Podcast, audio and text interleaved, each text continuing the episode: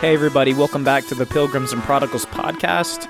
In this episode, I'm with Nate again. We're going to be doing episode two of our music series. We're going to be reviewing a song by a guy named Hopsin and just going over the lyrical content, going through his struggle with God, and how we kind of relate to those things. Not much going on today, but hope you guys enjoy. Episode 53, Pilgrims and Prodigals podcast.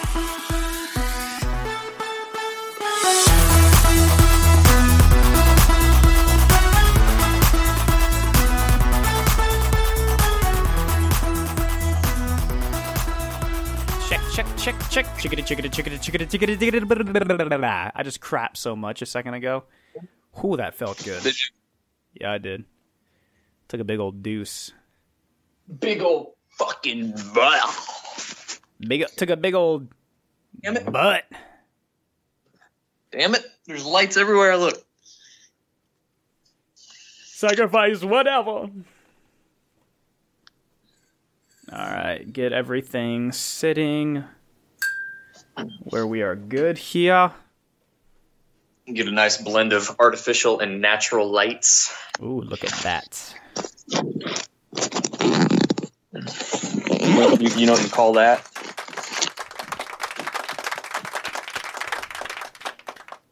All right, Mutt. we've That's got mutt lighting. we've got clapping. We've got oh, a monstrosity, huh? Really is, dude. I'm trying. I, I need to. I wish this is the only caffeinated beverage that's worth a damn that my place of employment provides me with should I need it. So I take it, Oh, do they let but I you? really wish they. I wish they had a healthier alternative. they give you those? Yeah, I mean, it's I buy them, but it's the only thing that they have that's Oh, like okay, okay. good caffeine at the shop. That quality. They, they don't have they don't they don't make like coffee at the shop or anything, which is fucking retarded. Yeah. They So if I'm like dude. coming in, if I'm coming in at six in the morning, and I'm not getting home till eight at night, sometimes I need some coffee, but I don't get the coffee. The cafe. All right, we're live. We're live. real Welcome. trying to get comfortable. Oh yeah, you're good. I haven't started recording, but we are live on Facebook, so that is a thing that is happening at the moment. So hello everybody who's watching on the Facebooks. Welcome to the stream. All right. That shit never happens to me. Nate Betteridge joined. Oh, it's looking crispy clear too. All right. I'm trying to watch the live stream live, but I clicked on it after you started it, Yeah. so well, now it's like lagging. Well, no, it has like a delay on it because it's taking it's taking the media that's coming from the computer and streaming it online, so it, it's got a little bit of a lag on it. So, if you're watching it, yeah, like if you're looking at it right now, it's gonna look different than what Yeah, I'm actually definitely. saying. Yeah. Uh, anyways, I'm gonna turn that on. Dang it, Keith! I just want to look at your beautiful face, man. I gotta turn Spotify off. I will get in trouble. I will get in trouble for third party licensing if I do not turn that off. I actually tried streaming. Uh, the first time I tried streaming, it was it was uh, on Facebook, and they took my stream down in like two seconds. Man, it was ridiculous. No way. Yeah. If you yeah, if you have any type of if you're playing any copyrighted material, it could be a podcast, it could be a song, it could be anything. Dude, you could be listening to a freaking uh, lecture. But if it's copywritten or copyrighted, however that goes, then you could actually get in trouble for having that on there. Right. Yeah. It's crazy, dude. So anyways, what's up, man? How you been? Good. Just chilling at the house, or not the house, the hotel out in Lansing, Michigan right now Ooh, nice. for work. Yeah, it's going. It's going pretty good. Nice man. Just, So, uh, yeah, trying Yeah. to survive long ass shifts. oh yeah, yeah. Yeah, dude. Yesterday was miserable. I was in Chicago. Chicago always sucks. So I can't tell you the last time I was in Chicago. It has been forever, man. Hey, what's up, Rich? You're not missing Welcome to the stream. Uh, I mean, I, I've been up there a few times. My family is from Danville in the Chicago area, so I've been there periodically, and uh, we've traveled up there a couple times just for like a daycation or whatever you want to call it. But um, right. yeah, but I haven't really been up there that much, other than like family stuff and a couple day trips. But it's really nothing much up there, man. Pretty much snow and violence, really.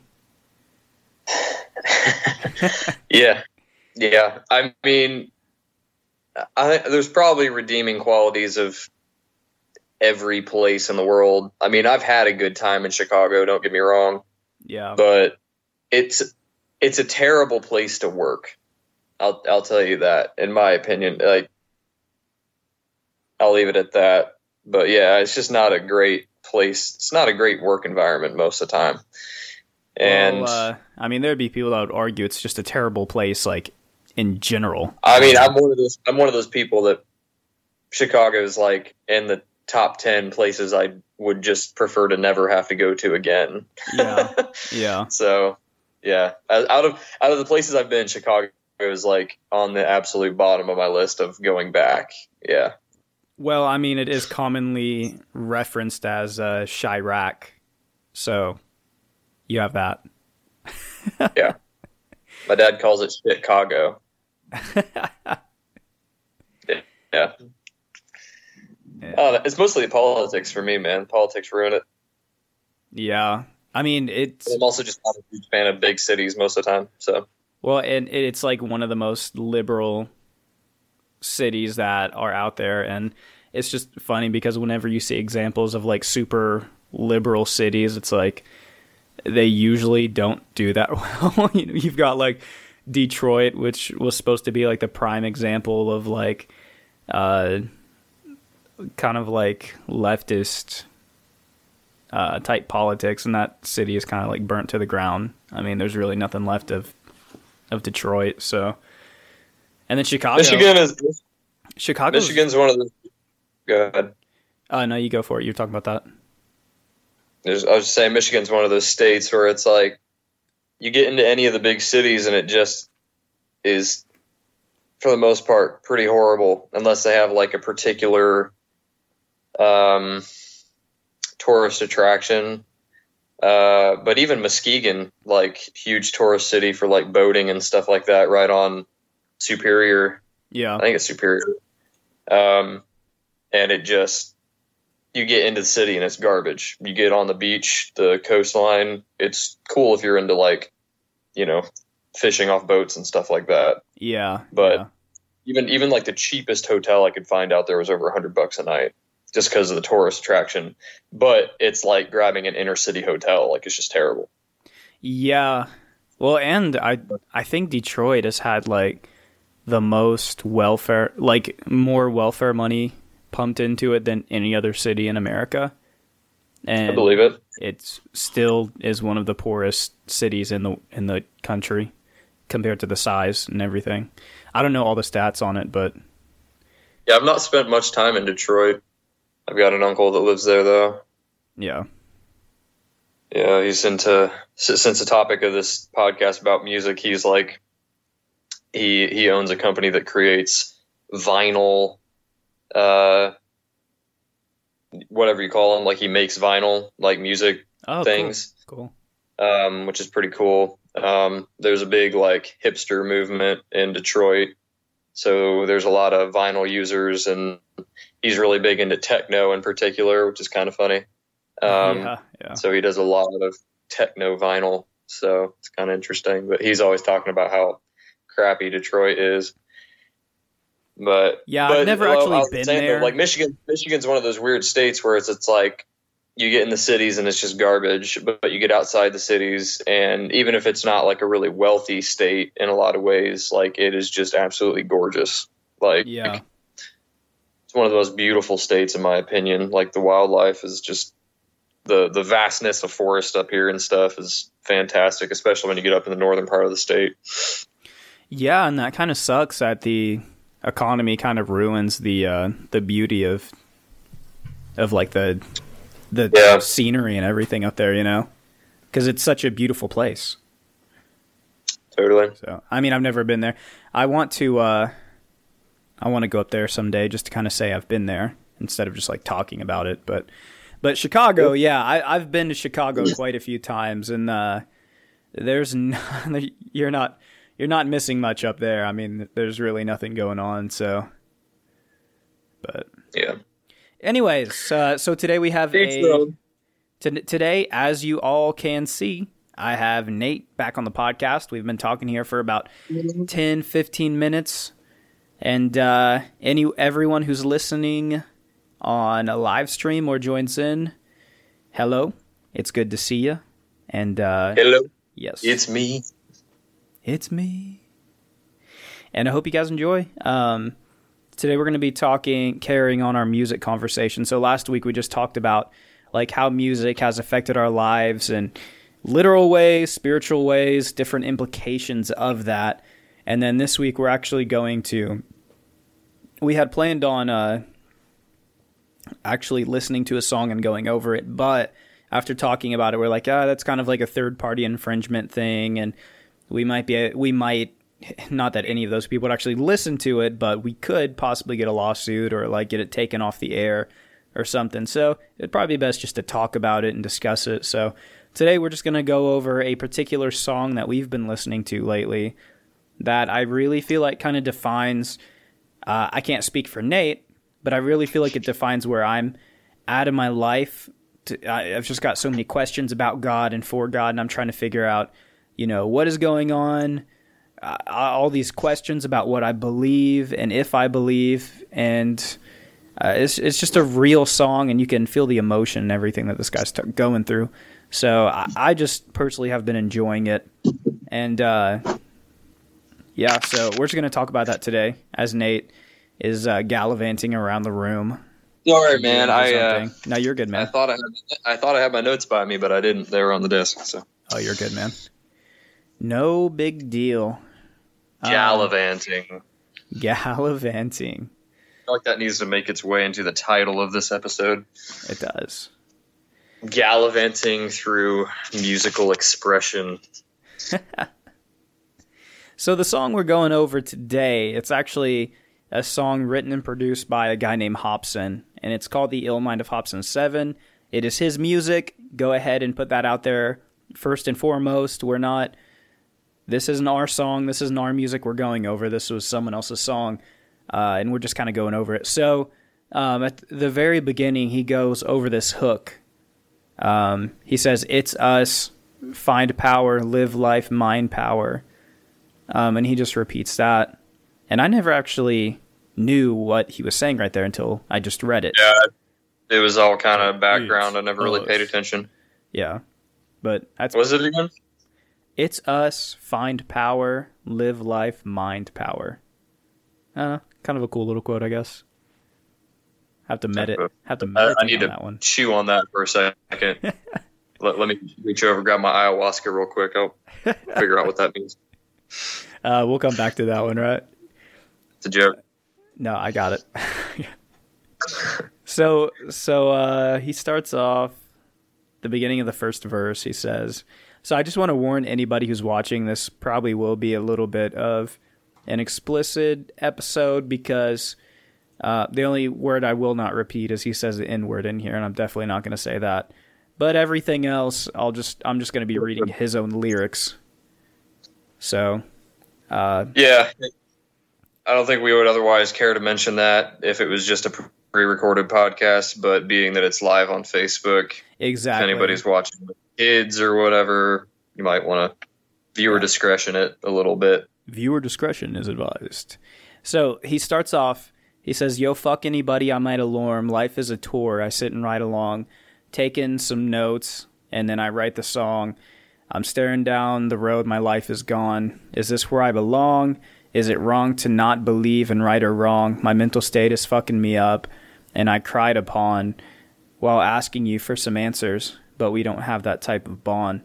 So right off from the beginning, uh, he's talking about like he's pretty much prefacing this whole song of like, all right, sorry if any of this alarms you, but here's where I'm at, and he's talking about his life, this journey that he's on, which I feel like really correlates with our podcast and what we're trying to do here. Of like, we're all on this journey. We're all trying to figure out what we believe, and it, we're trying to figure that stuff out together. So, so from the very initial state, he's like, you know, I know this might be alarming for you, but what I'm about to lay out, this is me trying to figure my shit out, trying to figure out, you know, what I believe and you know, if I even believe at all is, is what I feel yeah. like what the song comes down to at the end. You know, which I, I love the way it ends. I mean, he's kind of like, you yeah. know, this is my life and whatever, but um Yeah. We'll get there. Let's tackle it one piece at a time though. Yeah, yeah, yeah. Yeah. I mean, do you have any any uh, initial notes on like that first bar, first few bars there? Well, yeah, I mean, because I could talk about it for what, however long we need to, but I don't know if you have anything yeah, specific. I mean, really, there's not like, I mean, it decently long song, but we can take it bit by bit. I mean, just that which you just covered, I wrote some notes down just so I didn't forget kind of the parts that stuck out to me. I mean, I agree. I think um, the reason that we were both interested in doing a episode on this is because we feel like uh, as individuals, but also a um, project and a group of people, a lot of this might um, kind of hit home. And just right off the uh, right off the bat, the first lyrics, other than that, which is like chanted at the beginning or whatever, um, just being like, you know, the whole thing about don't be alarmed, basically. Um, I feel like that's something I still fight in myself when I'm around certain people, especially like family, is that yeah, like it's tough. I mean, especially like pre- being around certain friends and stuff too. It's like, you know, I want I want to say what's on my mind, but I sometimes I feel like I really can't because it's like, would you yeah, still accept me? Yeah, pe- people that we know are still very much in a similar place to where we used to be yeah. Um, maybe it's out of respect for them. Maybe it's out of a little bit of like a remnant of pride in ourselves and wanting to seem right. I don't know what it is. Maybe it's a combination of the two, but it sometimes it's hard to be vocal and expressive about where I'm at currently outside of the avenue of this podcast. And I think that that's part of why I've gotten into it so much. It's been an easy route for me to vent and kind of channel my yeah. thinking in an organized and professional way, even though we're not making really anything out of it. But um, no, I'm right there with you. yeah, like certain people, it's easy to talk to right off the bat and feel like. Oh, thanks for all the hearts, hearts, Liz. you know, some people are are going to be alarmed as soon as you mention, "Hey, I'm questioning my faith at all." You know what I mean? Yeah, and especially when you I, start so feel, bringing feel, up the details. I feel a struggle there where. Yeah, yeah, it's, but at the same time, it's like inside when I'm by myself thinking about this, I'm just, I really am like, you know what? Screw it. You know what I mean? Like, screw the thinking of like, oh, I'm so concerned and so alarmed for somebody just because they're headed down an intellectual path to try to figure life out. Like, yeah. like that's retarded. you know what I mean?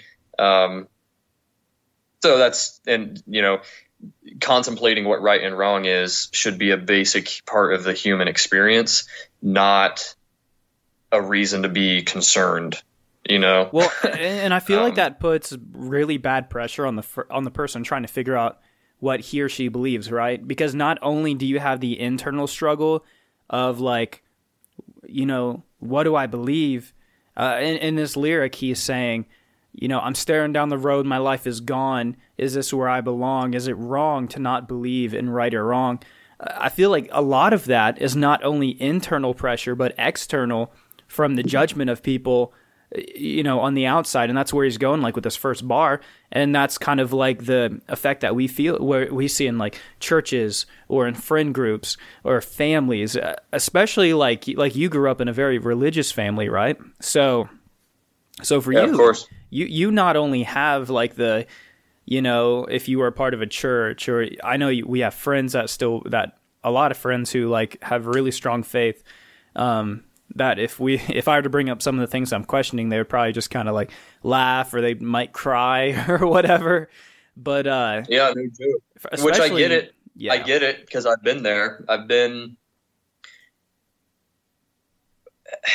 I I've been in that good place of having concern and love for people, um, hoping that they find a good path in life. Like yeah um, I've been in that place where I've been like weeping, as we used to say, weeping for the lost. you know, I used to literally lose sleep Oh, just man. thinking about the people, you know, just crying, just thinking about the people that I knew that weren't Christians. yeah Um, so I, I get it and I respect it. And I, maybe that's part of why it's still hard for me sometimes to talk about this stuff outside of a, the, you know, avenue of a podcast is because I, I care about that. And I don't want people to feel like they have to worry about me. yeah But, um, well I like the same way- time- at the Um, cost of just being honest with where you're at, I don't think it's appropriate. No, and I like the way I remember we had Ryan on, who is uh, anyone who doesn't know, he is our ex pastor who left the church before we did. And I had him on a podcast. It was like 30 something. I mean, it 20, 30 something. I don't remember. But we had him on, and I was kind of asking him the question Is it scary where I'm at? And he said no, because what where you're at right now is everything that you have believed is on the altar. And I think that at the end of it, what's real and what's true is still going to be there. So for people to sit Yeah. there and uh, even if they're judging your life in a way that they, they just really care about you. I mean, ju- judgment isn't always a bad thing, and we know that. But, um, you know, it- at times. yeah, it, it is sometimes. I will. I'll, I'll, that's fair to say. I'll give you that. But um, you know, if people trust God, they trust your judgment. They trust you're going to figure things out, and it's okay. Like if I'm going AWOL, you know, if I'm just going off the rails here. I mean, I've told Ben before. I mean, you have you have my permission. If you see me being crazy, call me out on my shit, dude. Like tell me I'm being nuts. Tell me I need to chill you know, because I have people that I trust their opinions in my life, um, to call me out and stuff like that. So, so that that's a lot of uh, outside pressure too. And the next line he says, "My mental state is fucking me up, and I cried upon while asking you for some answers, but we don't have that type of bond. That my desire's gone with the way that I've been living lately. If I died right now, you'd turn the fire on." Um, so yeah, I mean it's it's a pretty crazy, and we don't have to do all of this line by line. If you don't have anything for uh, for a specific line, we we do, then it's okay. But Uh, to be honest with you, I listened to the song and every part that I felt like I could relate to, I just made a quick like one or two word note of, yeah, so I wouldn't forget to mention it if we wanted to talk about it. Um, so there's a little bit in every verse, honestly, that I feel like I can relate to. yeah, that's what I'm um, saying. I could expound on like every line of this, and I'm sure he could too if we even Yeah, yeah. yeah, but I mean, we, I think we have time, honestly, because we're already Hey, probably I'm like cool with that. one seventh through the song or something, and we have quite a while to podcast. Oh, so. yeah. you got all time in the world. Yeah, dude. I mean, I I think it's I can relate with when he says, you know, the whole thing about not having that bond, and then subsequently losing the desire to even worry about it anymore. Like that. And I know I butchered that as far as like quoting it, but like that's the gist of what good. he's saying is like, you know, talking to God. We don't have that kind of bond because you're just not making yourself real enough to me. And because of that, I'm basically losing passion and desire to even seek you, which is something that I have to fight in myself because I still do believe in God. And um, very much a creationist still, um, even though I'm looking at things through a much more scientific and biological lens than I used to. Yeah. I still see evidence for a creator, in my opinion. Um, and the most logical assumption that I've been able to come to is that that is a spiritual being or beings. Um, yeah, yeah. But I, for whatever reason, I guess I just cling to a more monotheistic view of it. So I feel like it's important for me to continue to seek that deity that I believe in, but I can relate in the fact that it seems like the further I the further I get in this path of trying to figure it out and asking the questions, researching and stuff like that, the more I feel like my bond with whatever that person is is revealed to have not really been there in the past the way that I thought that it was. Um, yeah, I, I almost feel like yeah, I mental. almost feel like as I'm as I'm looking for God, it's almost like I'm refinding my definition of like uh, what that very existence is.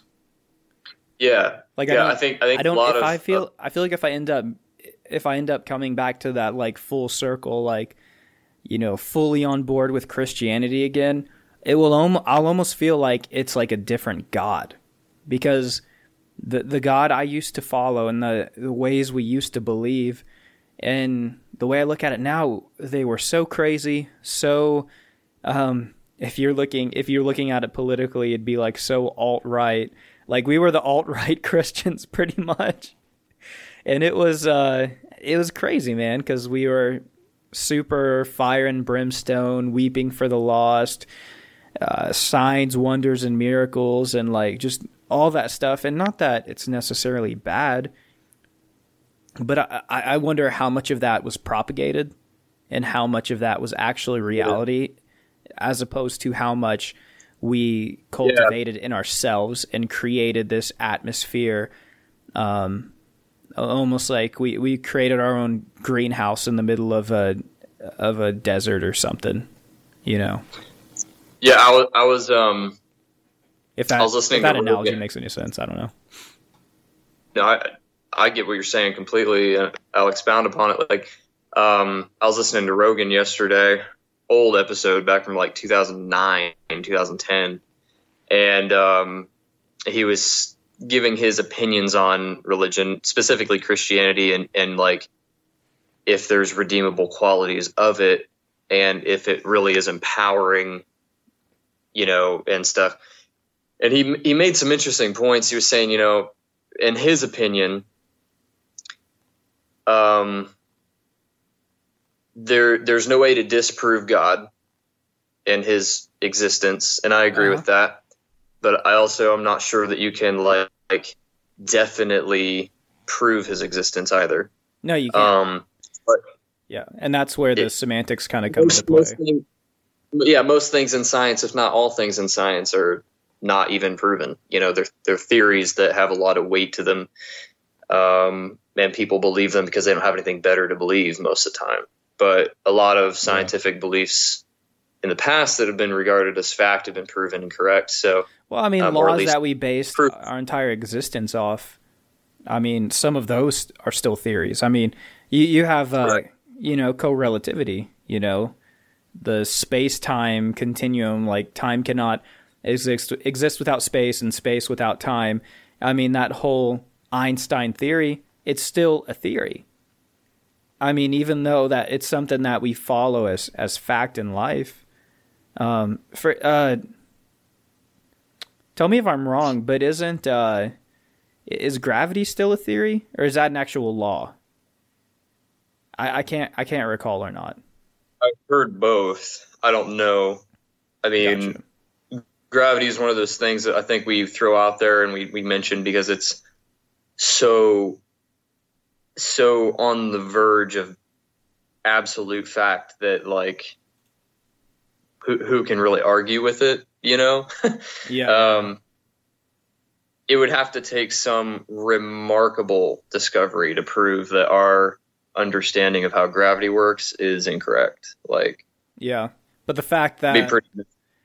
if that if that was still a theory, and I could be wrong on that, but the fact that all these Yeah. things that we um, expound life upon, all these things that we build existence upon, the fact that those are still theoretical, it leads me to a point where you know I'm not. I feel like I'm not dead set on figuring.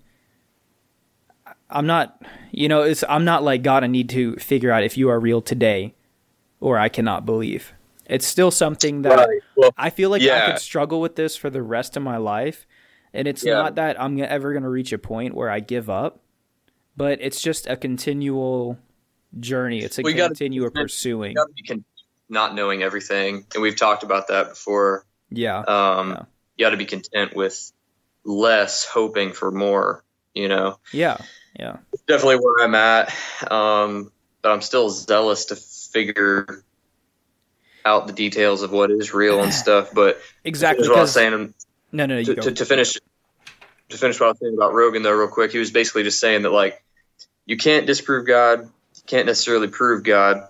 So, not saying he's not real, but he is saying that like when you take Christians uh, and you've got two categories. So you've got the Christian that's like, I believe this, and I'll live it out and still be a normal person. You've got another person that hinges everything on a theory. yeah. Their entire life, every ounce of rhetoric that comes out of their mouth on the topic is spoken from a point of fact rather than of theory. And um, both of those individuals can find some empowerment from it, but which one is going about it in a healthy way? Like Yeah. he was saying, the the the virtues in Christianity that you know, for example, that are well known as being virtuous and pretty much everybody can get on, get on with is, um, you know, love your neighbor, Yeah. you know, self sacrifice, not being a selfish person, giving to the needy, you know, um, look at yourself and not, you know, before you judge others, you know, judge yourself before you judge others. Like these things, like most people are going to say, you know, those are good, good virtues. So if you live your life by that, you're probably going to see, you know, and, and you're disciplined in it, you're probably going to see your character improve and you're and you can easily point that to God saying, "Oh, look, God's working in my life. That's proof that he's real." But. That's dangerous territory because those same virtues can be lived out in a non-Christian way. Exactly. Um, exactly. and you can see this, you can see those same character, life-building, empowering results outside of a belief in Jesus, outside of a belief in Yahweh or the Bible or the Torah. So he's basically saying, you know, Christianity works for a lot of people in the sense that there's empowerment and good stuff that comes from it in their life. That doesn't necessarily prove that what they believe is real. Yeah, the fact that good things exist and you know you live a virtuous life and you get a return out of it just because that is real, it doesn't necessarily mean that the God that we follow is necessarily like real. I guess. Yeah, yeah. Yeah, yeah. Yeah, I So anyway, that was that. It makes A little sense. little tangent that was just kind of related to it. We can get back to the the lyrics or whatever, but No, I like it, dude. That was uh that was good. I lost your video for a second. yeah, it put on a crying face for some reason on I me. know, I I don't know why. That was weird. Yeah, yeah. so anyway, I mean, we've talked. The next the next point I made, he he mentioned something like, you know, he'll turn the fire on. You know, talking about hell, and we've talked about that a lot on the podcast already. Just that, like, an honest pursuit of God and not coming up with all the right answers in our understanding of justice don't Yeah. seem to go together. you know. With uh, the idea of hell. Yeah, the idea of hell. Oh like, yeah, yeah, yeah. if yeah. you if you pursue Yeah, I'm God, following you on that. but at the end of your life don't have the right answers. Yeah. Um, No, I told I am 100% with you on that. I see Yeah. I feel like that unrealistic view of hell which, you know, everything we're talking about right now, this really isn't anything new on the podcast. We're not doing anything revolutionary with this podcast. We're just kind of like reevaluating these songs and pulling up points that we've been making on the podcast for a while, but this guy just had a really sick song where he kind of made every point in about 3 minutes. And it was yeah, just, literally, it's like, yeah, like different episodes of the podcast just got summarized in one Yeah. song. Yeah, so Yeah. right here, you know, he's talking about that unrealistic fear of hell. And a couple lines down, you know, he says, feeling so damn humiliated because they're looking at me like I'm hellbound. You know, talking about the Christians that he was, um, you know, in relation with before his fallout. You know, he said, I hopped on Christianity so strongly then I fell out. Now I'm avoiding questions like a scared dog with my tail down, feeling so damn humiliated because they're looking at me like I'm hellbound. You know, he's right here. He's not talking about the guys who um, were judging him for calling him a sellout and switching over to Christianity. Now he's see the thing with this dude is he had he had beef on both sides because he was a rapper who became a Christian rapper and went back to just regular rapping. So, you know, he's getting that judgment on both sides because, you know, he's getting that judgment from the worldly or secular side. I would just call it the regular side, like the actual world we live in. Um, he's getting it, the, he's catching flack on that side because he switched over to Christianity and blah blah blah. And then now he's he's talking about how he's catching flack from the Christian side too because he went back because he couldn't believe all the stuff that you know that went along with Christianity and went back to his old way. You know, and he's talking about all the, you know, feeling hellbound and you'll probably turn the fire on. You know, and this is something that's really later, hard. And later, later in the song, he's like, you know, if hell is real, I'm gonna probably regret the fact that I ever wrote this shit. yeah. So it's know, really yeah. he mentions it like three or four times. He does, and that's in a, like a three minute time slot, too, as Right. well. So eh, we Yeah. put such an unrealistic fear of hell on people, and we even talked about this during the, um, uh, ugh, shit. What was the episode we just did a couple episodes back with account- accountability? And uh, the yeah, with that episode, you know, we put so much weight on you have to live this way, you have to do these things, not because that's what good people do, not because that's how Jesus said to live. Well, partly that, but also in part because if you don't live this way, you're gonna go to hell for eternity. Sorry, you know, and that that's kind of the way. That's kind of the way we deal with it, right? It's just you have to live Yeah. this way, you have to do these things, otherwise. I mean, you don't want to burn in hell for eternity, do you? And I know we've ranted about this a lot on the podcast, but it definitely is something I'm passionate about. And I really want someone to challenge me on that. I really want someone who understands like the theological views of hell. Um, because I know there's different views of it. Uh, I, I want to, Well, I know yeah, Yeah, I I know that I have all the same knowledge about hell and how to debate it from a staunch Christian, well-educated. Oh hell yeah, dude! I've got the I've still got them bookmarked You know. into my Bible, dude. Yeah, man. Like I could. I can argue not- it. I'm yeah. not sure that I could. I'm not sure that I could give you verse for verse references off the top of my head anymore.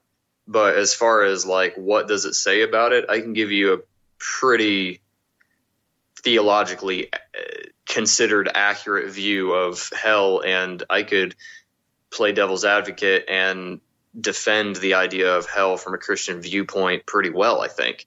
Yeah. Um, but I feel that because I have that background coming into some different methods of thinking now, hmm Yeah, it's, just really like- hard it's for kind me. of like keep, it's kind of like keep your enemies closer than anybody else kind of concept. Like because I know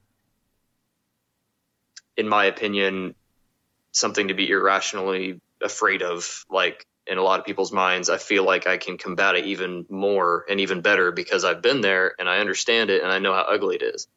Yeah, I mean, there was a time, you know, a couple years there where we lived our lives specifically just not to go to hell. I mean, we we were in like the super holiness camp there for a minute, especially when James Peters was going to the church and he was preaching. Well, I never met him. I, I, I don't know how I escaped that, but I never even met James Peters. Um, I mean, he was a nice enough guy. His rhetoric was a little. You know, I hellfire and, and brimstone. He, if you're not called, then you're going to burn in hell. Uh, if Yeah. you're not, it, it was very much holiness mentality, and I can't blame it all on him because we picked that up and we were living that out, and we were preaching that to high school kids who were trying to figure out who the hell they even were at the time. I always, you know, I gotta, I gotta say, though I never talked with him about it personally, uh, I did talk to a couple people that had talked with him personally, and they kind of relayed his beliefs to me. So I could have a slightly skewed view of what his beliefs actually are, just based on secondhand information. But I mean, even back when I was immersed in that culture, I was very anti. And and I hate to even keep talking about him. It's not about that, but like I was very anti his interpretation of grace. Like um, even as a Christian, I did not and still do not see the biblical relevance to his level of belief on certain things like predestination. Yeah. Um, I could I could never defend that logic even from a biblical standpoint, let alone bringing in other sources and other lines of th- thinking. Yeah, it was. Uh, I don't know. There's just there's so many different ways of thinking when it comes to God that um, it, it's tough. It is tough, but I still got to believe that uh, It, it's tough. you know that there's that there's something there, and uh, I'll keep trying to find it. That's kind of where I'm at right now. It, it it's tough. I think it's tough. I, I think you and I are in in part where we're at today because while we were in the culture, we were trying to use our heads. You know, Yeah, and yeah. we're trying to analyze the Bible and our relationship with God. And I think that we, around the same time, kind of came to a lot of the same conclusions that um, the more that we look into the stuff for ourselves rather than taking people's word for it and adopting doctrine that hasn't been thought out as deeply by ourselves as it has been adopted from other people, um, we realize that, and I know this is ultimate heresy to a lot of people, but we realize Oh, no.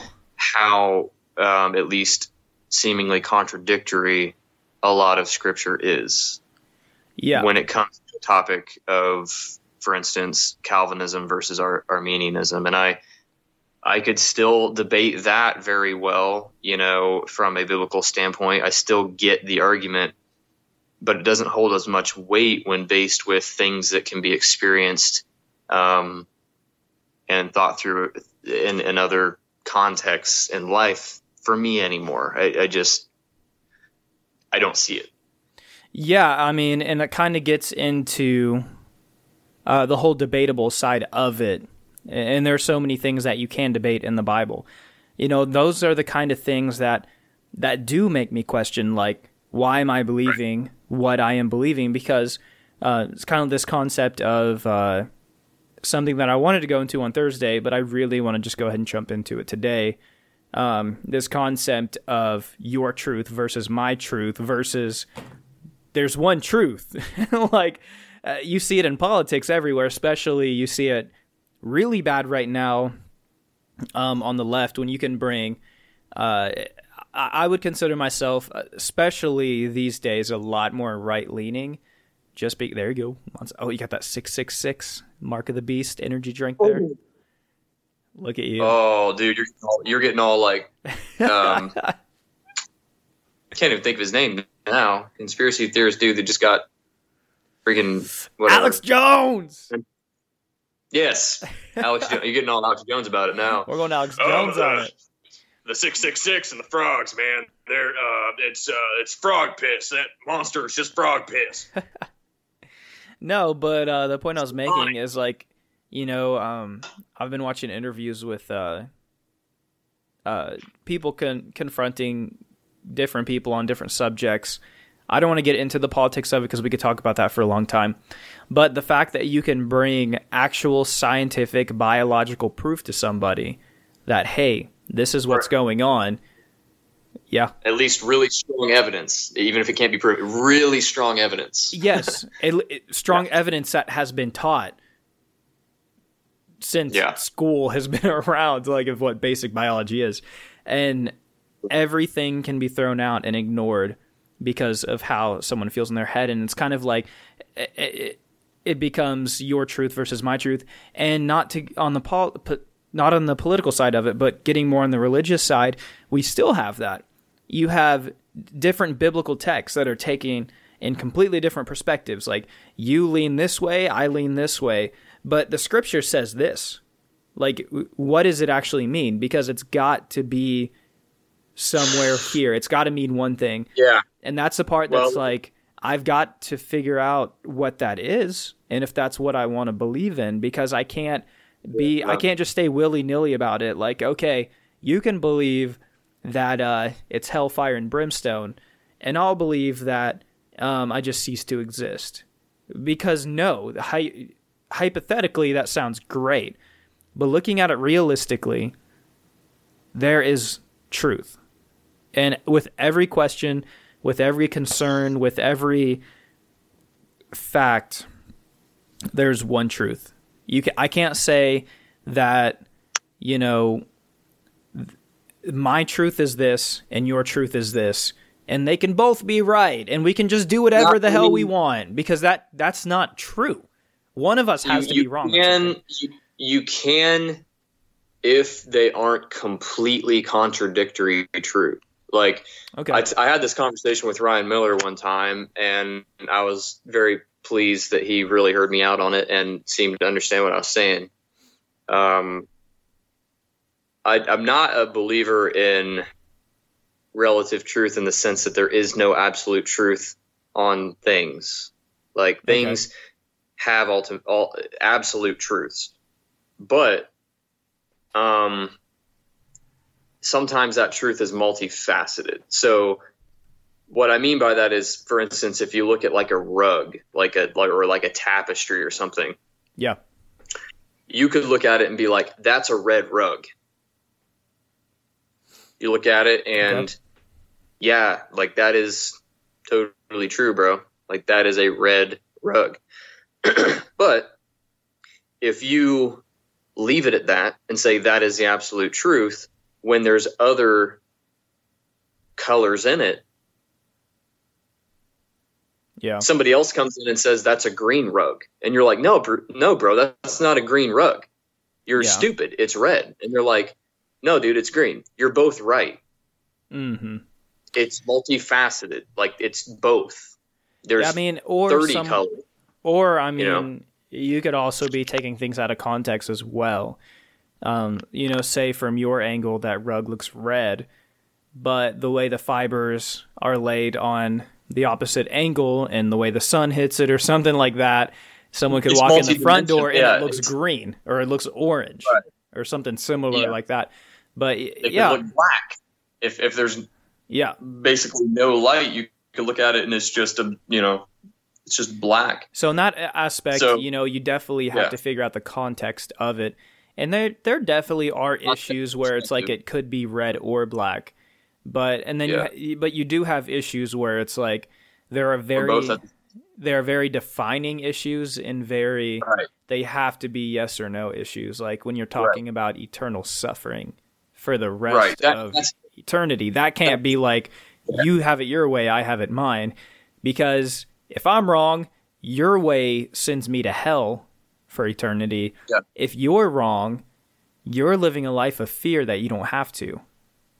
Right. Well, it turns it turns a lot of people away from Christianity, and I'm not excusing that because I think that that's an incorrect way to um, seek truth is off personal bias of what you want to believe. But it turns people away to Christianity in that, in comparison to a lot of other religions, it's very black and white. It's very mm-hmm. yes or no. Yeah. Um, there is no room for anything but singular truths. And I've talked about this on other podcasts that um, taking my personal desires out of the equation and just looking at it um, uh,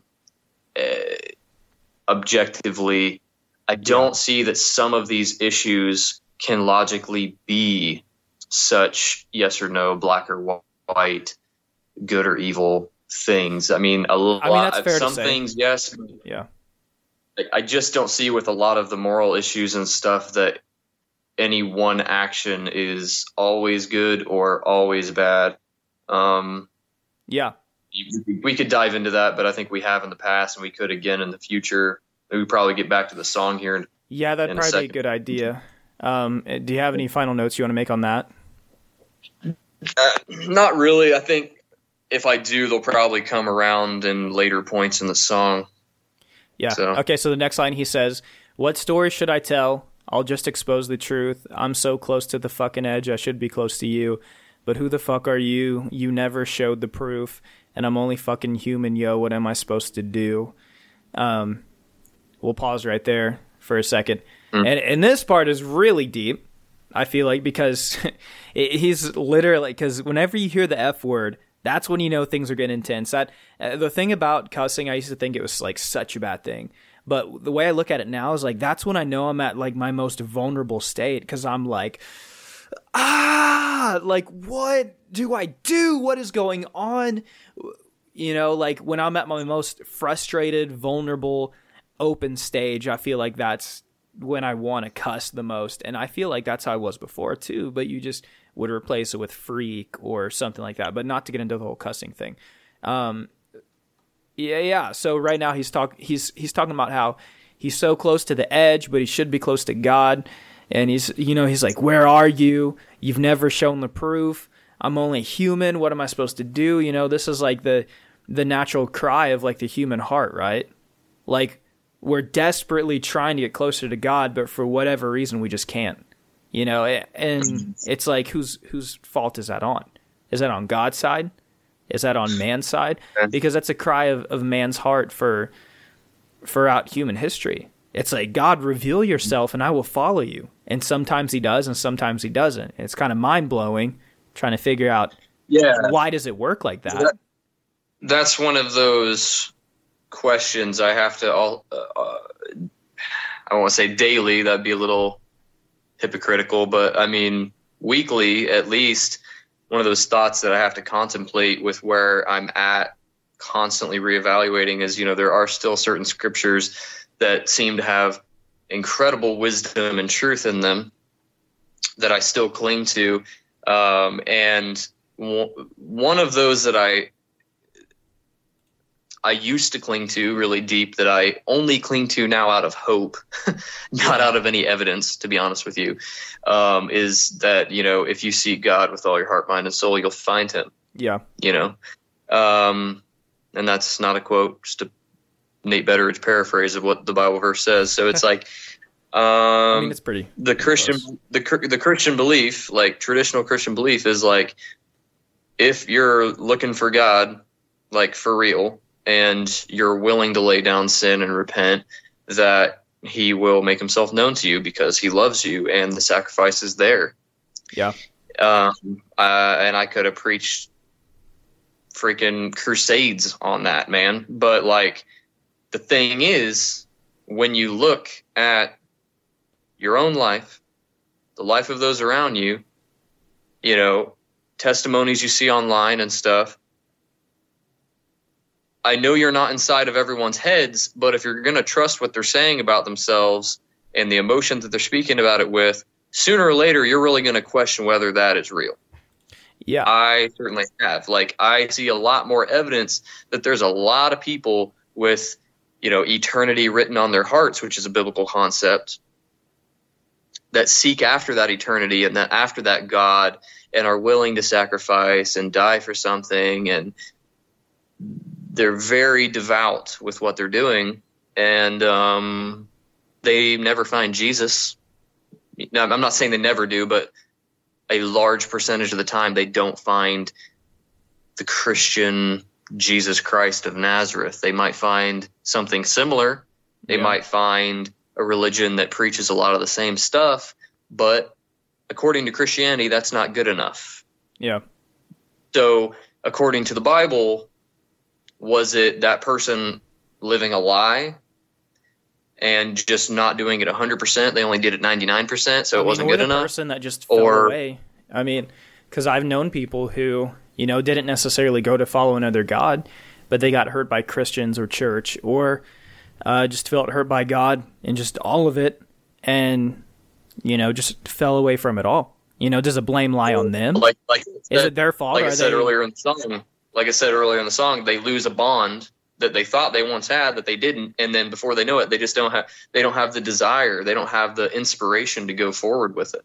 Yeah, You know, it's like they they hide it deep in their hearts because of a wound from their past of you know, it's it's like not to be stereotypical, but it, it's like the little girl who grows up without a dad that has deep emotional wounds from that and grows up to be a prostitute or something. yeah. You know, like it's they take these deep, real wounds of lack of relationship with God or a, a, father, and they turn it into this desire that they have that is not really something they they uh, like they hide it like because it's just too painful yeah, you know I that's a lot of why athe- i think that's a big part of the reason why atheists become atheists. Not even necessarily because they're denying the existence of god but because they're trying to find some kind of ideology to hide the belief in him that they have that is so scarred and wounded by never really feeling close to god Yeah, even and though they believed and it. it's tough when you start dissecting the ideology of God, because you're, you know, you're breaking down all these fundamental beliefs, you know, the, of fundamentalism and what it means to actually be a Christian. And I, Yeah. I mean, there's a lot of people who say that fundamentalism has done more damage to Christianity in Western culture than anything else. And well than Yeah. Not just I mean a lot of people say fundamentalism in general. Like even coming down to like being a constitutionalist, you know, yeah, yeah, um, an American nationalist in like the good sense, not like wipe out every other nation and build an American empire. I'm not saying that. I'm just saying like pa- American patriotism and constitutionalism is a fundamental American thing yeah. and Sorry. as is Christianity, like fundamental Christianity. Some people say that's a plague. Some people say the Constitution's a plague. Like, I I would say in both regards, it is and it isn't. It just depends on your perspective. It depends on what exactly you're looking at. I, I hate. think I think it. I uh, hate statements. Yeah, I think it has a lot to do with how how what regard you hold those fundamentals to, I guess. I mean when it comes That's- to like like constitutional fundamentalism like uh as far as like upholding the constitution and preserving our rights and stuff like that. I I love fundamentalism. I think it's great. I think it's something that we should try to keep. but uh and and I think that but there are people who can take it too far. Um and I think on the religious side of it as well, you know, that fundamentals aren't necessarily bad. Um y- in a way, yes. have to have in a, yeah, in a way, yes. In a way, no. Because I feel like with fundamentalism and Christianity, you put God in a box and you put yourself in a box and who you're supposed to be and what God looks like and how you're supposed to serve Him. Yeah. Um, and I feel like those Yeah. are I feel like those are things that need to be transforming and need to be changing. Uh, and whenever you see things in the Bible, there's tons of things that were cultural. Uh, the basic basic truths don't change. You know how Jesus said to be. Um, you know, be like me, be nice, do these things. Um, give to Caesar what is Caesar's, give to God what is God's. You know, just stuff like that of like different commands that Jesus gave. But then you see in the epistles and like the stuff that the apostles wrote, where they were writing specifically to different cultures. So those those things, I don't know if it's necessarily in, inherent inherent.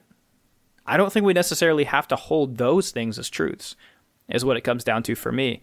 Um, when it comes down to the Old Testament, I don't even know what I feel about that. Um, but when it comes down when it comes down to who I am as a Christian, um, I would have to say that I hold the words of Jesus and how he said to live and who he said well, I to think be. by, I think I think if you're going to call yourself a Christian just by um, phonetic definition, like I, if that's even the right term, you know what I'm saying. Like if you Yeah. just break down the word Christian, like I think it's most appropriate that if you're going to cling to the words of anybody, you cling directly to the supposed words of Christ, like your Yeah. best understanding, your most likely understanding of what Jesus Himself said, did, etc yeah. which is totally respectable on virtually, if not every account. Like, even most non Christians will agree that Jesus was, by pretty much anybody's standards, a good man. Yeah. You know what I mean? Even if he followed a fucked up faith of Judaism, even if he um, took things too far, even if he was a fool with it. And I'm not saying that he that he was. I'm just saying that's what a lot of people believe is like Jesus was the dude, but he took it too far and he died for it. And a lot of people don't believe he rose from it, you know. And he started a religion based on good virtues that bore bad fruit in the world. So that's kind of the legacy of Jesus, depending upon who you ask, is like he changed the world for the better or he changed the world for the worse. you know? Yeah. Yeah. I don't know sometimes, man.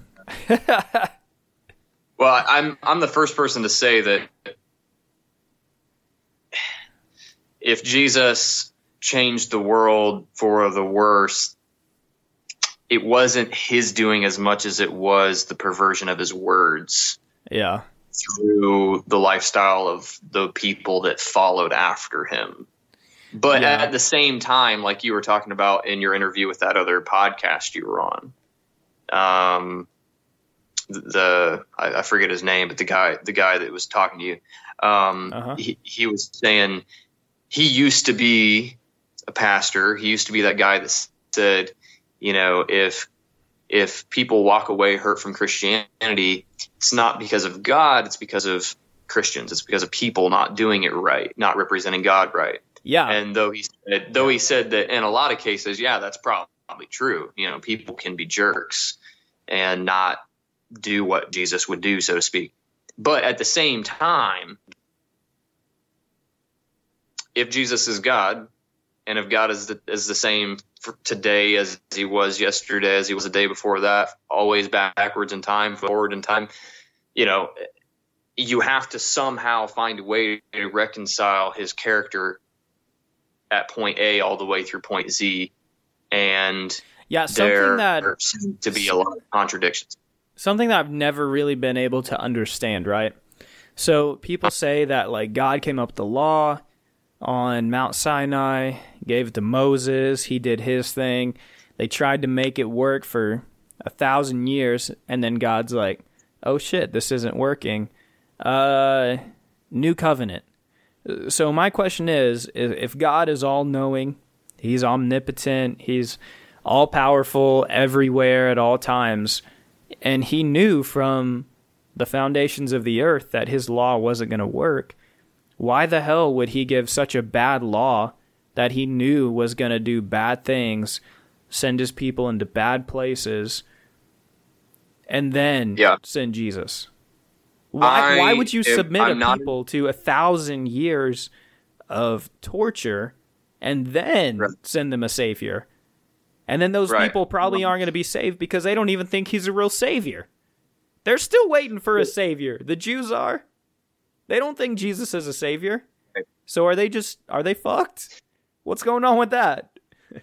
Right. So, um, to give a little light on that from a theologian's point of view, um, I, I'm not claiming to have all the answers or to understand this perfectly, but I've been in enough Christian leadership and theology classes to, to understand the basics. Something called dispensations. So, and of course, Okay. I think there's seven supposed dispensations throughout Scripture, um, everywhere from God's covenant with man in the Garden of Eden all the way through things we supposedly supposedly have not even experienced yet, you know, that are going to be completed at the end of the world, uh, the final judgment. So there's Okay. What, what's called what's called dispensations, which is again, I'm probably butchering this to an extent, but the concept is that throughout history of God's interaction with man, he has, with foreknowledge of what man would do, given him one chance to the next chance to the next chance to the next chance, ultimately seven chances as a race of beings. Um, that were to be his sons, his daughters. He gave them seven different ways in which they could pursue him through just basic blind obedience in the garden of look this is easy do whatever you want just don't eat this you know Yeah. that was a commandment a dispensation you could literally walk and talk with god supposedly Okay. They broke that. So the next one was X, and the next one was um, the Ten Commandments. They broke that. So the next one was this, and they got worse and worse and worse and worse, harder and harder and harder. But at the same time, God was holding their hand more and more and more through it. At the beginning, you know, um, basically God was like, just don't do this. I'll be with you, but there's no other than the temptation to eat one thing. There's there's no temptation here you don't really need me other than a relationship with me. You don't need me to tell you every day, don't eat that. But man's conscience got deeper and deeper and deeper in darkness, supposedly, as it went along, because we realized through personal experience just how evil we are. So the restrictions got heavier and heavier and heavier. But Okay. finally, the gospel comes, and Jesus is like, enough is enough. I'm going to free you from this. Here's a new dispensation, the Holy Spirit and so we're in like supposedly the sixth or seventh dispensation now. So like the theory is that God knew all, all these things ahead of time, and as a loving father is hoping that his children he's giving them the chance to learn by their mistakes and follow him out of like a real desire and Yeah.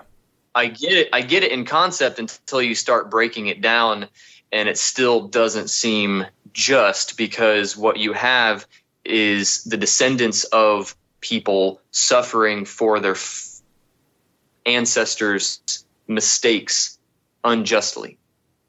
Yeah. You know, that's. I mean, it's all. It's like Okay, It's like yeah, the theory is God. God looks at all of mankind as one thing, which in that case I can understand how, how that would be just, I guess. But it's not that simple. We all have our own being, our own person that we are responsible for. I shouldn't be held responsible for the mistakes of my father. Exactly. Yeah, I've never actually looked into the dispensations or whatever they're called, so um, I wouldn't really know about that.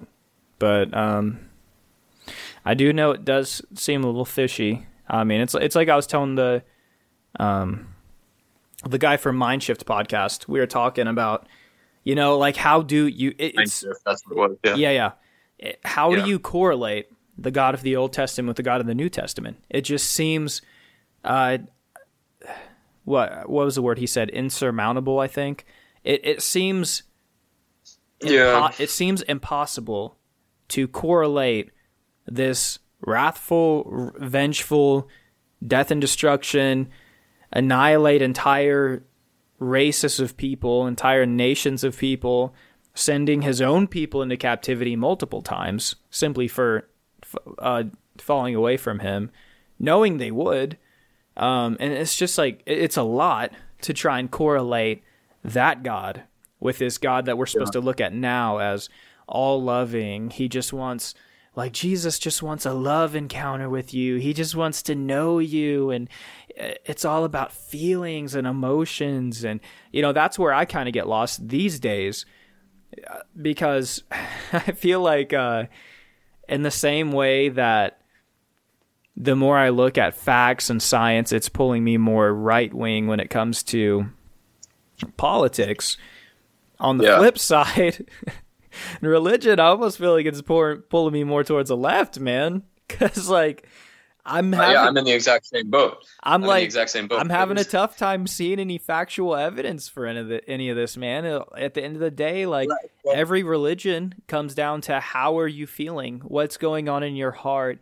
Do you feel the power of this God or that God? And it's like I don't know. I feel something. I, I, I, I have felt something in the past. I know I have, but it's like you've got other guys like the guy we had on the podcast a few episodes back, the uh, Wiccan guy.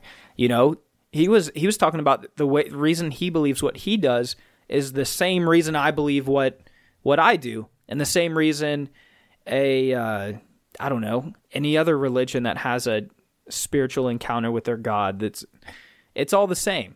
You know, you you have an encounter with your God, and then you believe.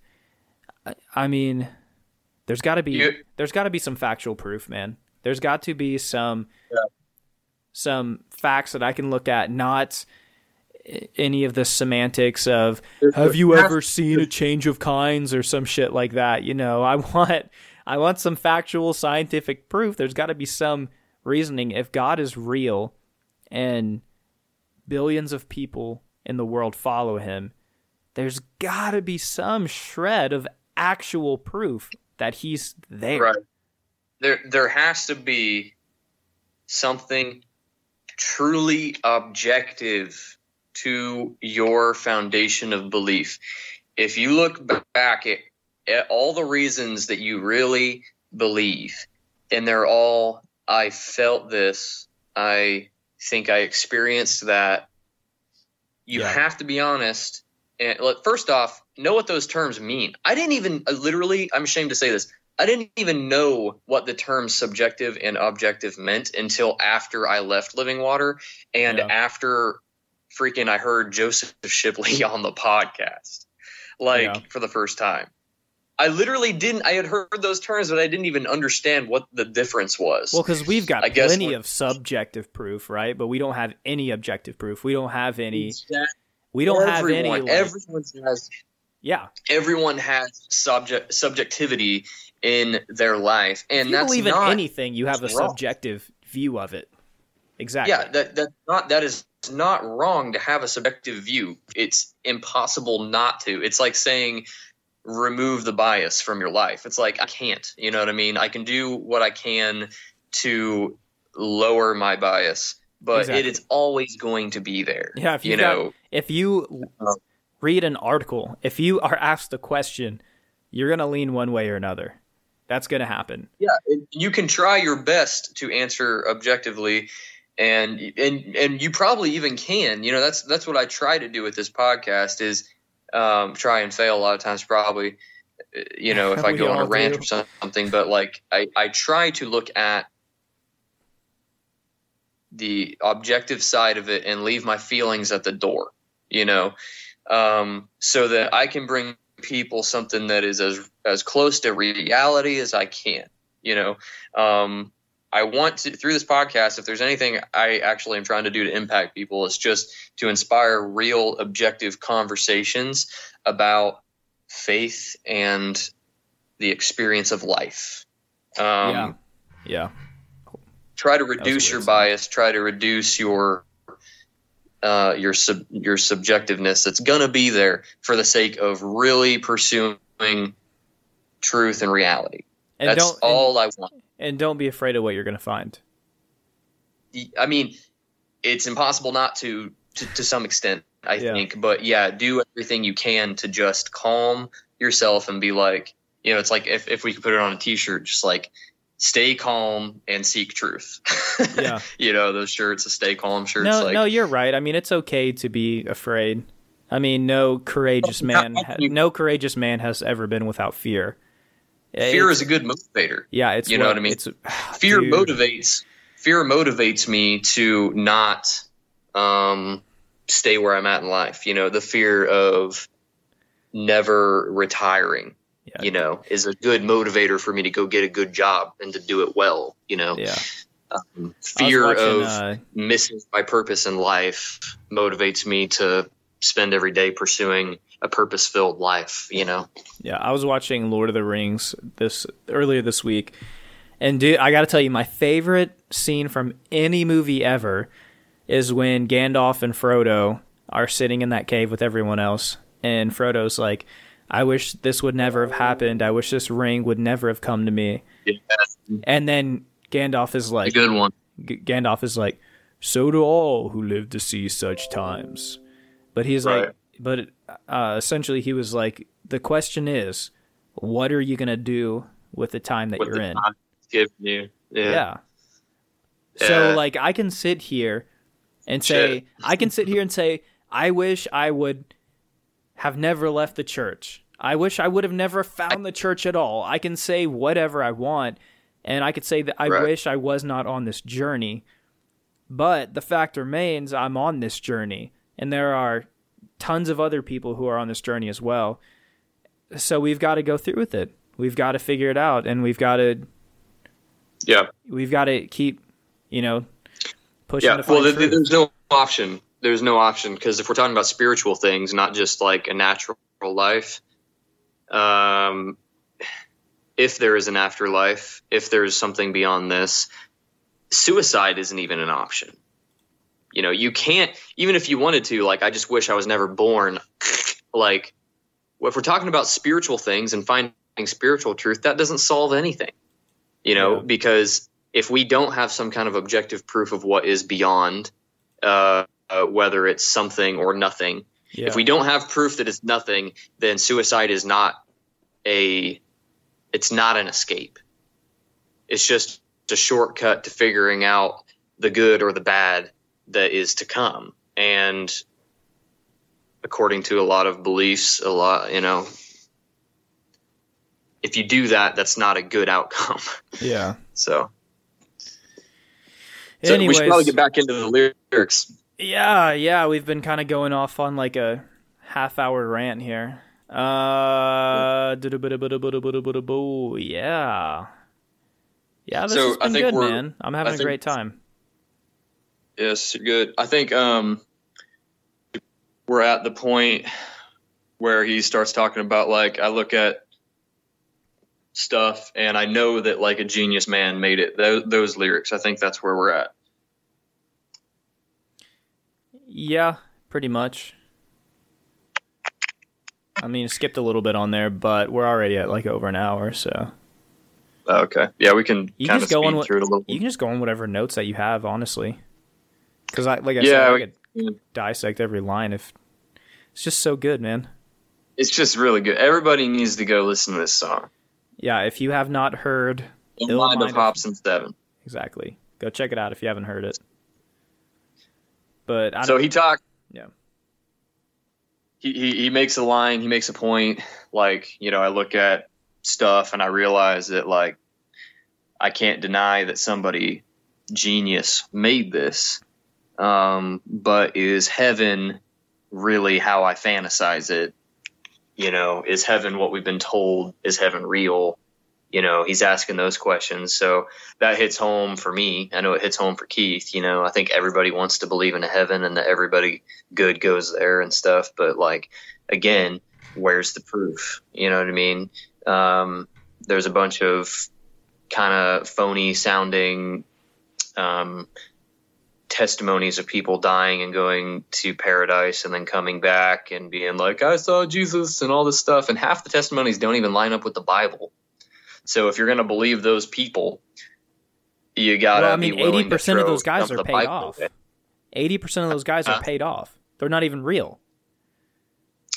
Yeah, I mean, a lot of that is provable. Some of it we'll never know, but even the stuff that we don't know, if you're going to believe their testimony, you got to throw something in the Bible away, Yeah, or you're going to throw their testimony away because of something in the Bible. At the end of the day, it's like a catch twenty two. Is it's like, okay, I believe in God, I believe in heaven, but why? You know what I mean? Because where's the proof? You know, um, he makes he makes mention of like, um, where's the Holy Ghost at? How long does it, it take for a man to Where's find the it? Holy Ghost at? you know? How long does it take a man to find it? Yeah, Yeah, that's good stuff, man. Like uh, coming out of a really charismatic church, freaking, we Yeah. talked more about the Holy Ghost, Holy Spirit than we did probably the Father or the Son. Yeah. you know, um, in all honesty, like that part of the Trinity was like, yeah, he says, is heaven real? Is it fake? Is it really how I fantasize it? Where's the Holy Ghost at? How long does it take to man to find it? My mind's a nonstop tape playing and I can't rewind it. You gave me the Bible and expect me not to analyze it. So good. So, So every good, like, every line of this song is so good. Yeah. Everything you just said is so it hits my heart, dude. It's Yeah. what's on my heart already. Like, yeah, like Yeah, because we're I- given we're given the like- word and we're told, you know, this is the truth. This is how it's supposed to be interpreted. Don't question. This is who God is. And he's like, "You gave this to me and you're expecting me not to take it apart. You're expecting me not to dissect it. I'm just supposed to take it word for word because this dude told me this is what you're saying. This guy told me this is what it means. So I'm just supposed to take it for face value." and I'm not supposed to think. It's not supposed to go through my brain. It's just supposed to go straight into whatever my soul and be instant truth. Not, I don't work like that. Yeah, well, it's for me. I kind of take it as like, okay, so you preserved your word in written text for men, mankind, you know, women included, for people to have forever. Yet, leaving people trying to force, you know, or sorry, yeah, put, putting like people trying to force their individual doctrines on you aside for a second, just looking at God. Okay, so this is what you preserved, and you expect me to believe this shit. You know what I mean? Like, so you put me in a reality where I never see snakes in apple trees that talk to me. Yeah. You put me, which I know it probably wasn't an apple. That Somebody never happen to Christianese is going to me like it's a fruit, not an apple. You get what I'm saying? Like Yeah. snakes don't talk to me. I've never seen the earth flood over. The biblical account of the construction of the ark makes no sense. You expect me to have the faith of Abraham, yet you don't talk to me like you talk to Abraham. You don't promise me things like you talk to Abraham and promise to him. You don't have me going out killing lions with my bare hands and seeing bees come and make hives in it and then allow me to eat the honey out of it. You don't let me curse a bunch of kids that called me bald and watch them get eaten by bears. And why did that even happen? Yeah, why? That's what I would ask that's the God. shit. Like Why was that I'm necessary? gonna, I'm gonna go.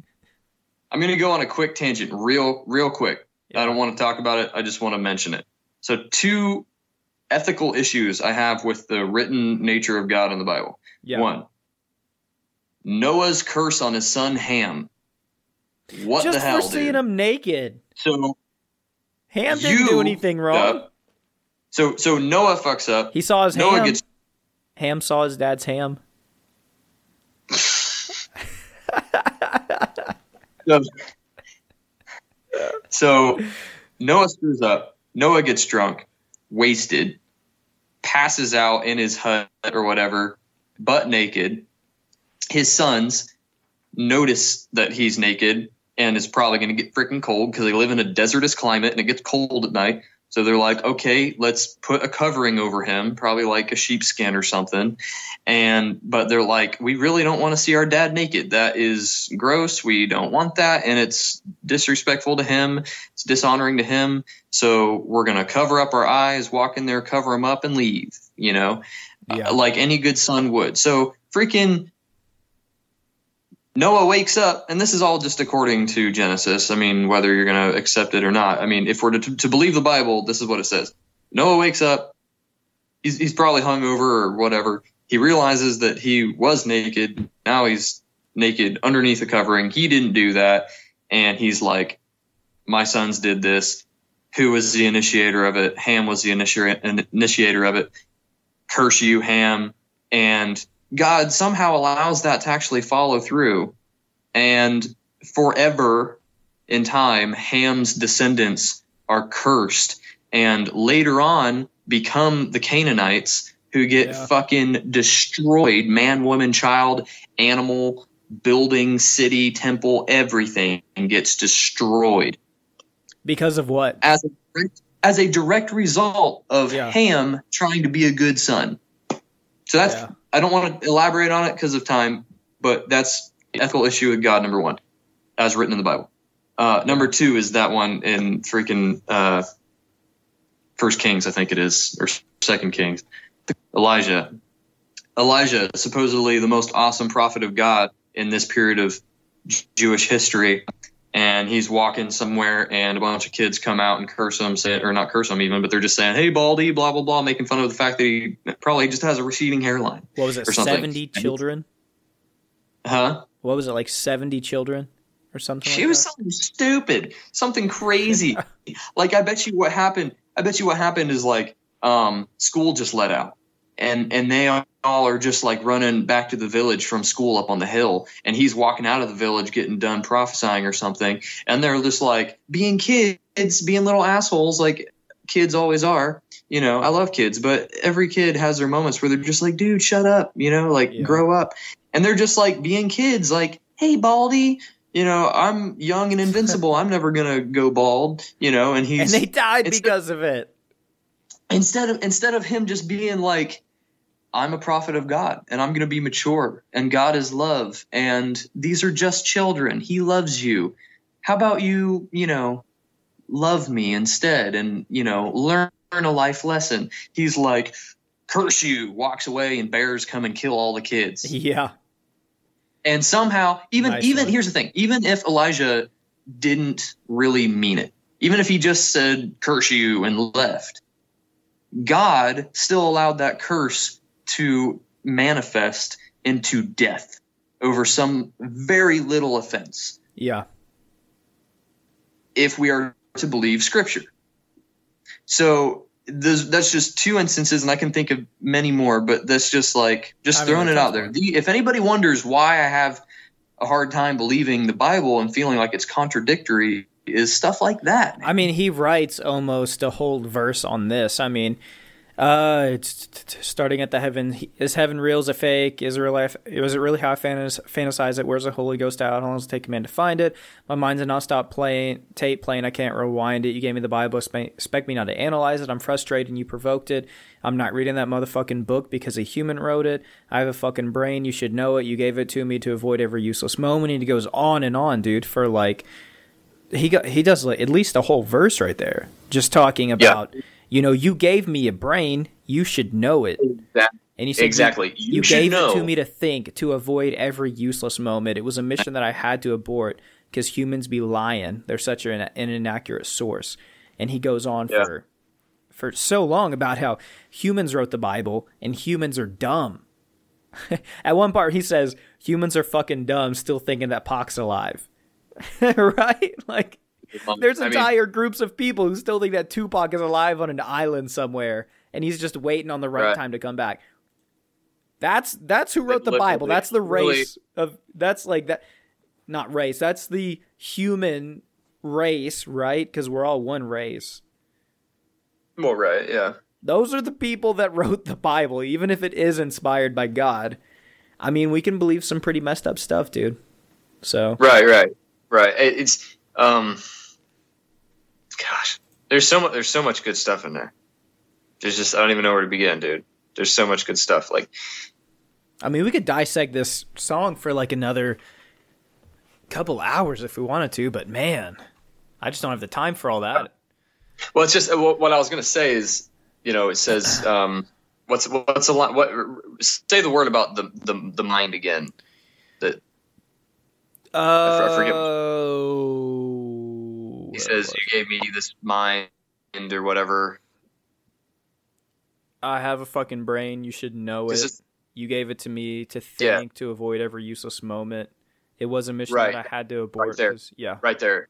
So you gave me a brain. You designed this brain. yes. You should know how it functions. You should know its capabilities. You should know that as a being who is smart enough and able to scientifically observe things, sense things through five senses that we have and work together like you should know this is how we optimally figure things out Yeah. you know the bible, the bible even says you know i have not given you a spirit of fear but a sound mind so i have a Yeah. mind that's sound i'm not insane the bible even tells me to sort things out and pick apart scripture Either that or the Bible's just lying. Huh? I said either that or the Bible's just lying. I don't feel pretty. I don't feel sound sometimes. I'll tell you that.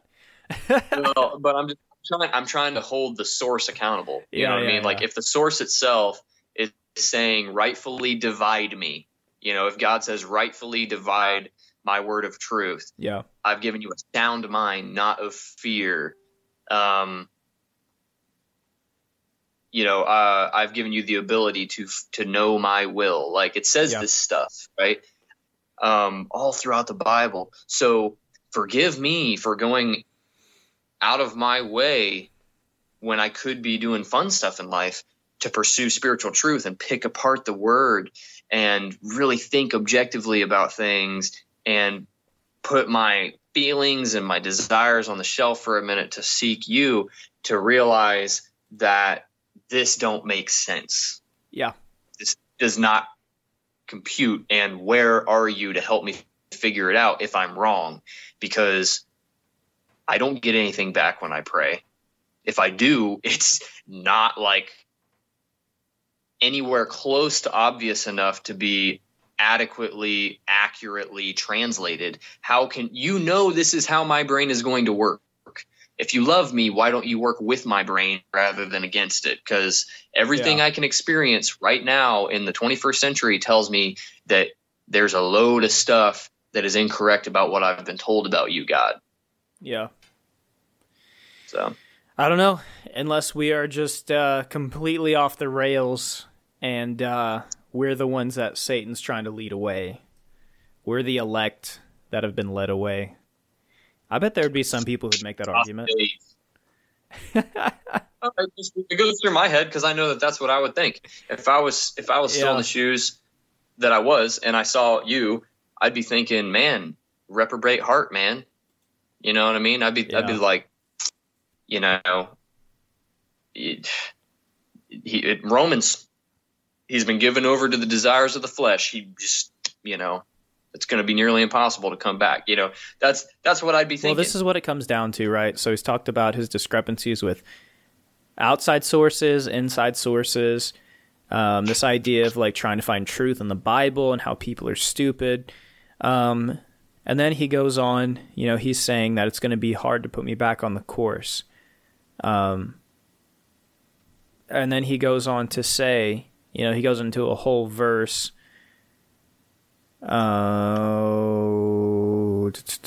he goes on to a whole verse where he's just talking about like if you show up okay so he says right here he says show yourself and then boom it's done. Every rumor's gone. I no longer doubt this shit. You're the one. I'll admit that my sinful ways was stupid fun and all my old habits can hop on the top of a roof to plunge. I'll donate to charity that you could use for the funds fuck the club instead of bitches i'll be hanging with a group of nuns and everyone i ran into would know what i came to do i wouldn't take a step unless it was in the name of you so right here he's like all right He's like, God, I'm putting you on the spot right here. Show yourself. And this is like, this is where I'm at. You know, I would say, God, show up in my life. Show me that you are real.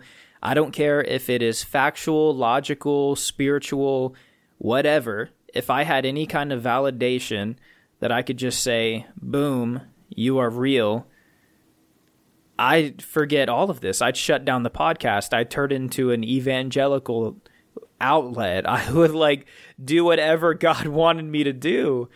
Um, but the thing is, is I'm I don't have that right now, and I don't feel like I'm a bad person because of it.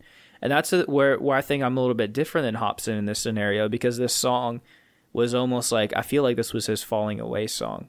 You know, this was his like because at the end he's like, you know, Well, I'm fucking done. You know, At the end, yeah, at the end, he's like, "I'm effing done. I'm Yeah. effing done." You know, this is my life. I'm having fun. Like as like a statement, not like a proposal. It's like exactly. this is how it is.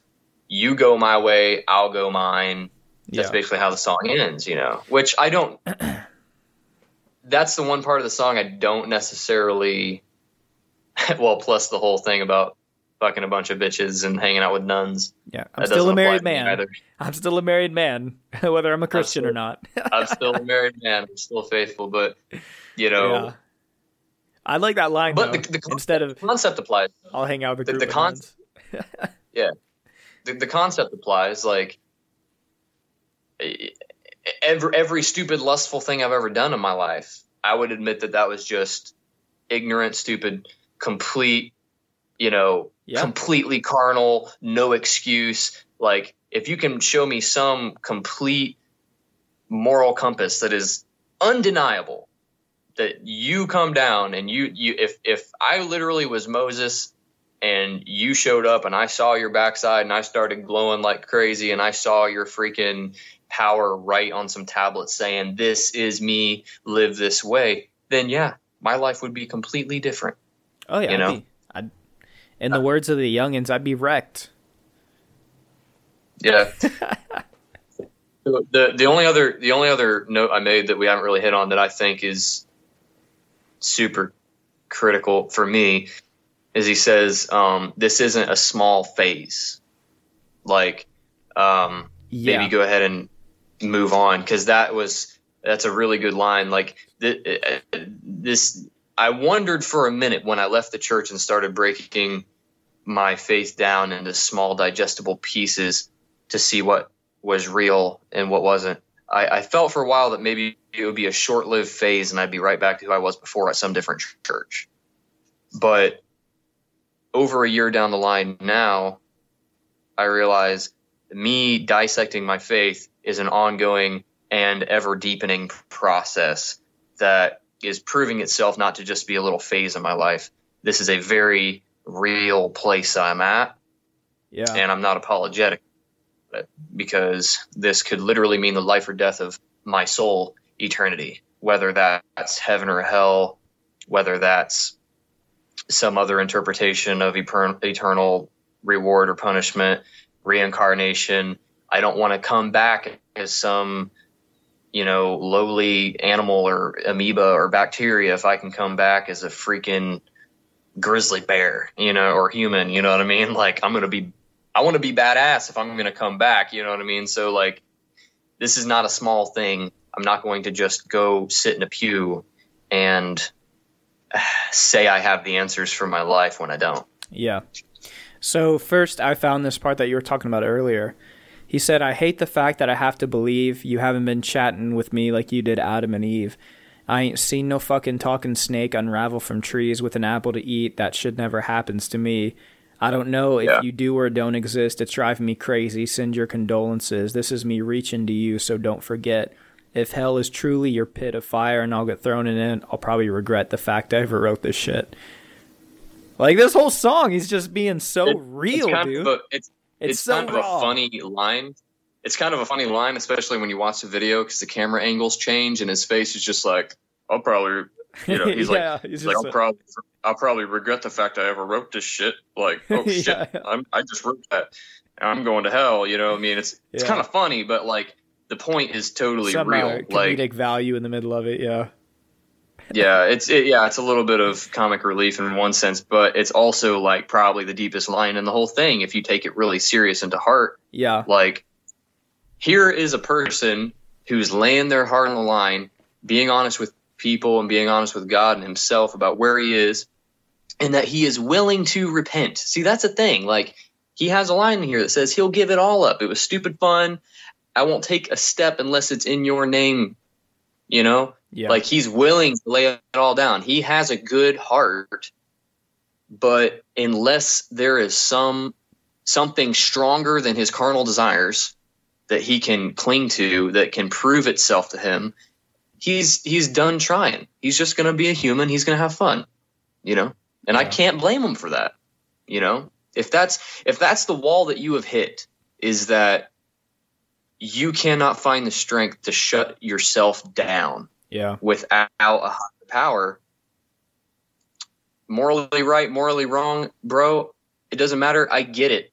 I mean, I get it. It is, it, you know, if anybody's ever had an addiction of any kind, they know how hard it is to stop something on your own without some outside. Well, honestly, help. when it comes down to it, if you get to the point where it's like, you know, there is no God, it doesn't matter.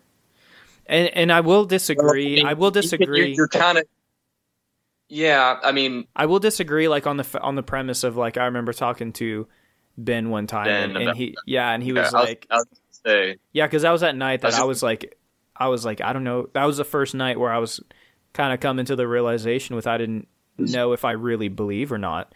And he was like, well, I just know if I didn't believe, I would be a horrible person and I would just be selfish and just think about myself all the time and uh, probably wouldn't care about my family and stuff like that. And it's like, I can't say that, dude. I would still, if I- I, I if I came to the conclusion I wasn't a Christian, I would still love my wife. I would still love my dog. I would still have my job. I would still be responsible. I wouldn't go cheat on my wife. I wouldn't go do all this other stuff and be this horrible bad person.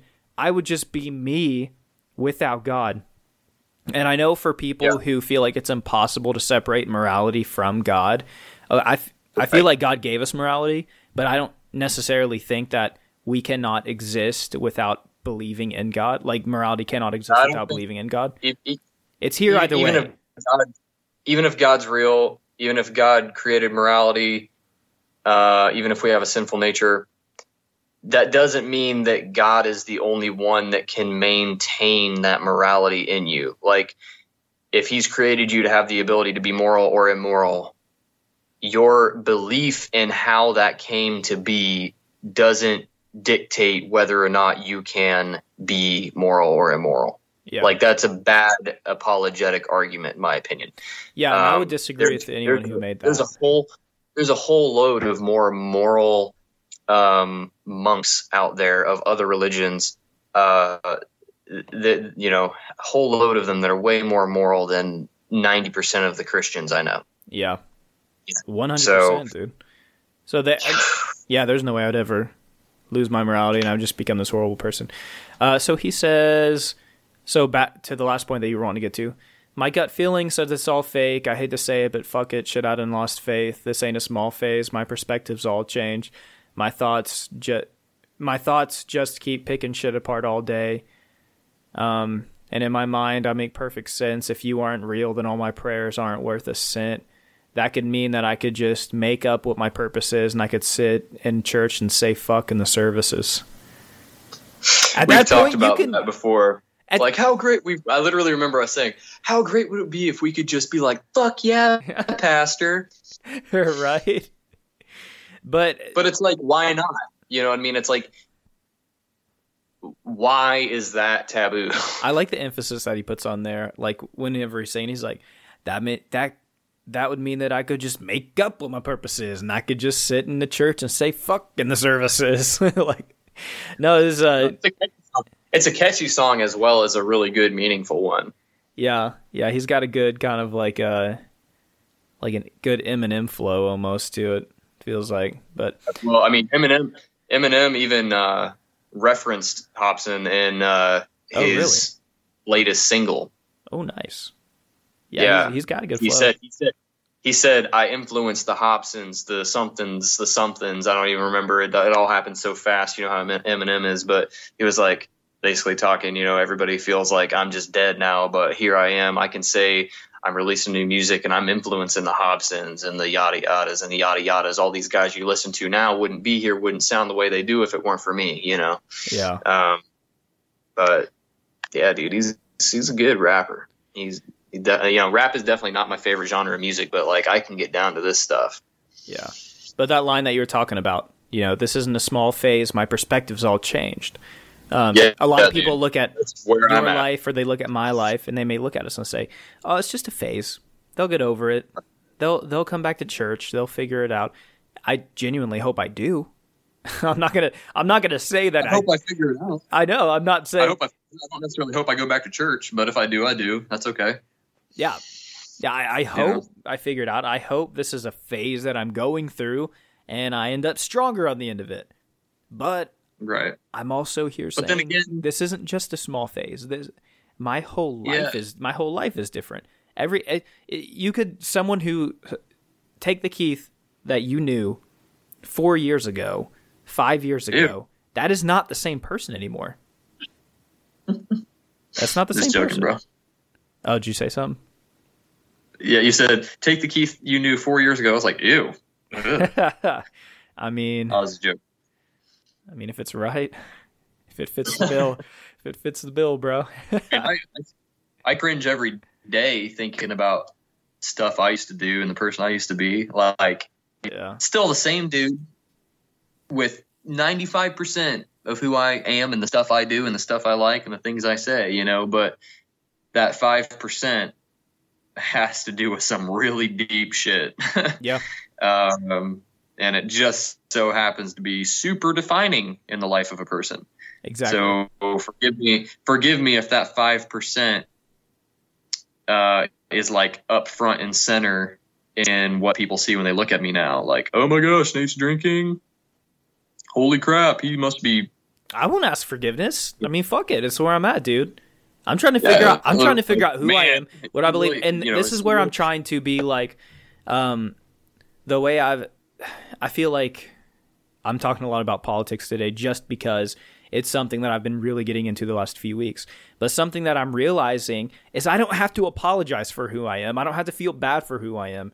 Um, I've been listening to a lot of guys, uh, Ben Shapiro, Steven Crowder, and guys like that, uh, who are like, I don't have to apologize for being a straight white male. I am who I am.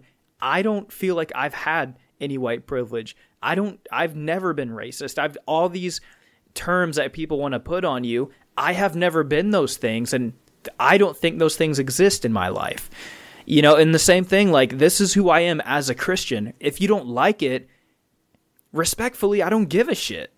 This is who I am, and I'm trying to figure my shit out. I'm trying to figure out what is going on in my life.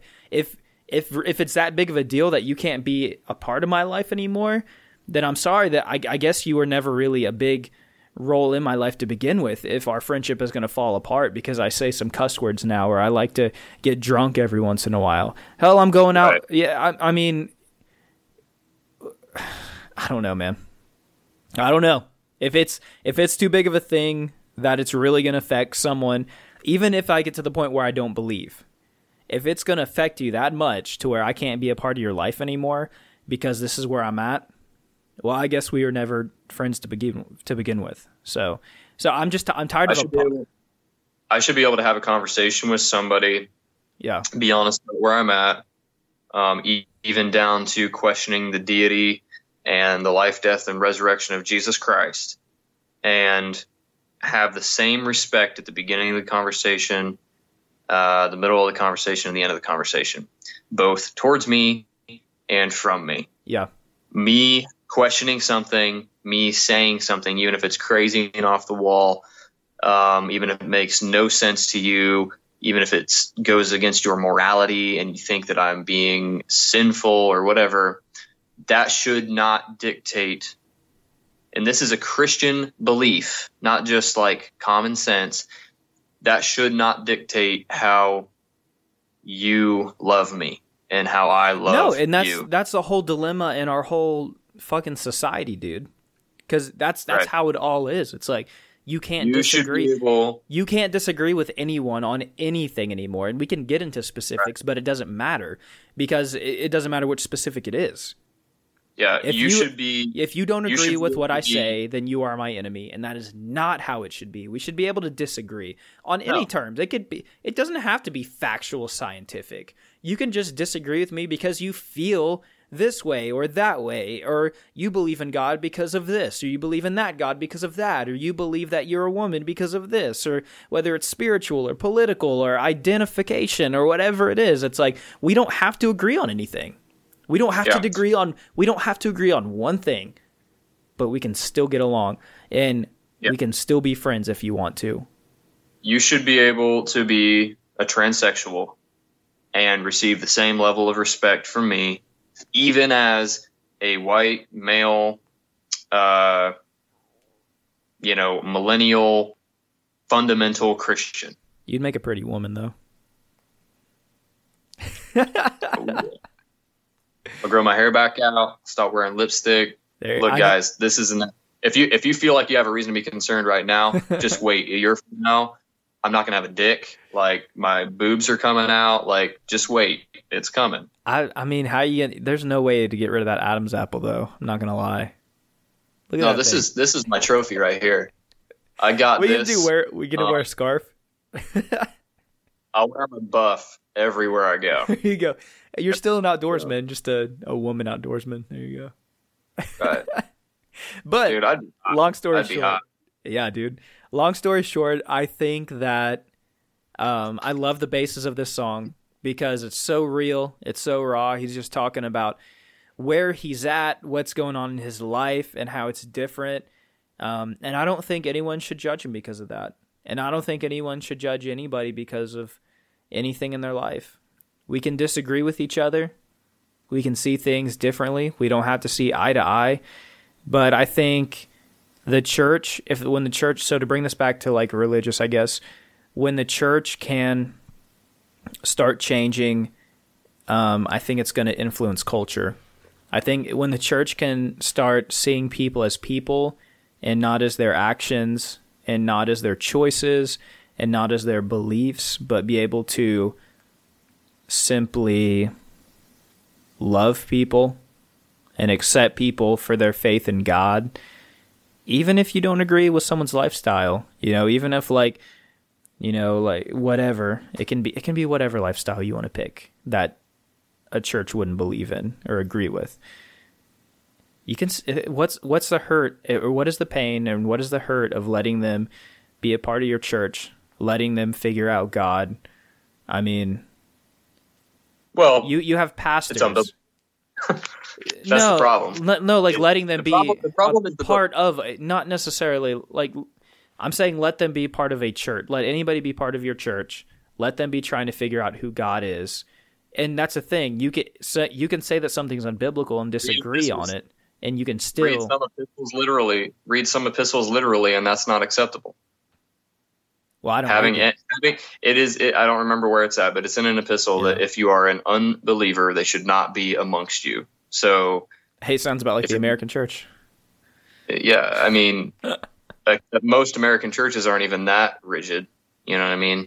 Yeah, like when when it comes to certain issues, they might be, but other issues, not so much. See, people are just hypocritical with it. But in my opinion, problem with Christianity is rooted in the source in which it comes from. If and I just don't know how you can get around it. That's where I'm at.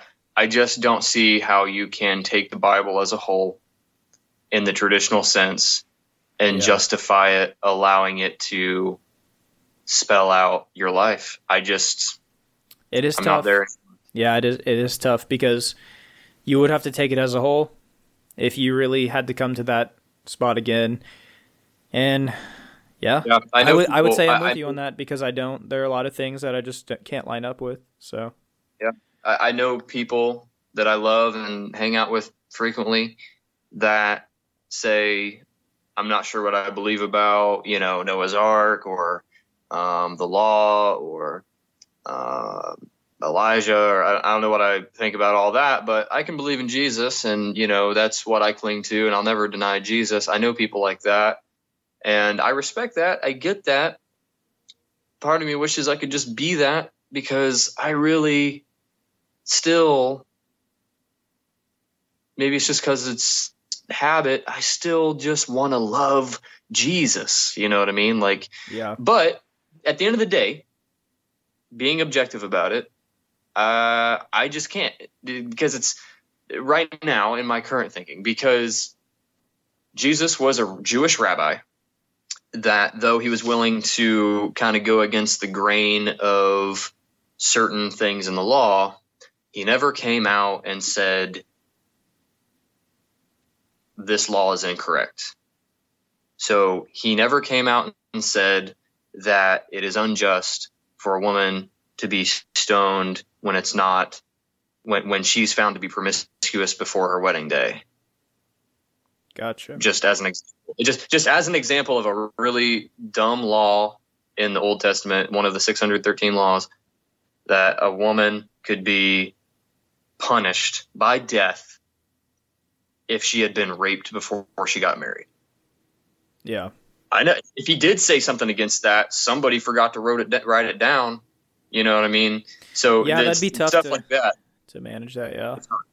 It, it's hard. It's hard for me to accept the deity and the ministry of Jesus Christ and the lordship of Jesus Christ if he hinges directly to the Father, who has never, as far as I know, never given a just explanation for why he condoned the Jewish law.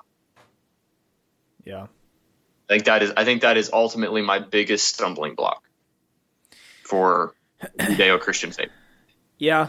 No, I I'm right there with you on that. Um I've got tons more thoughts I could throw in there, but we're like we've been recording for literally two hours. This is the longest podcast we've ever recorded, which I'm gonna edit it Crazy. a lot. take Crazy because I feel we just started. I know. Um, don't edit it too much though, because we pretty much talked the whole time, and it's also on Facebook oh, I'm not gonna edit it too much. So I'm just gonna take some of the small little Yeah. blank spaces out. But Cool. it's been a good So- episode. yeah, we can wrap this up. Uh, I just want to throw something out there. Maybe if people want to comment on it, uh, if they like this idea, I would like to maybe as our next podcast actually go kind of deep into what we started to talk about earlier, which was like the plague of fundamentalism. Like, what is the Okay. good?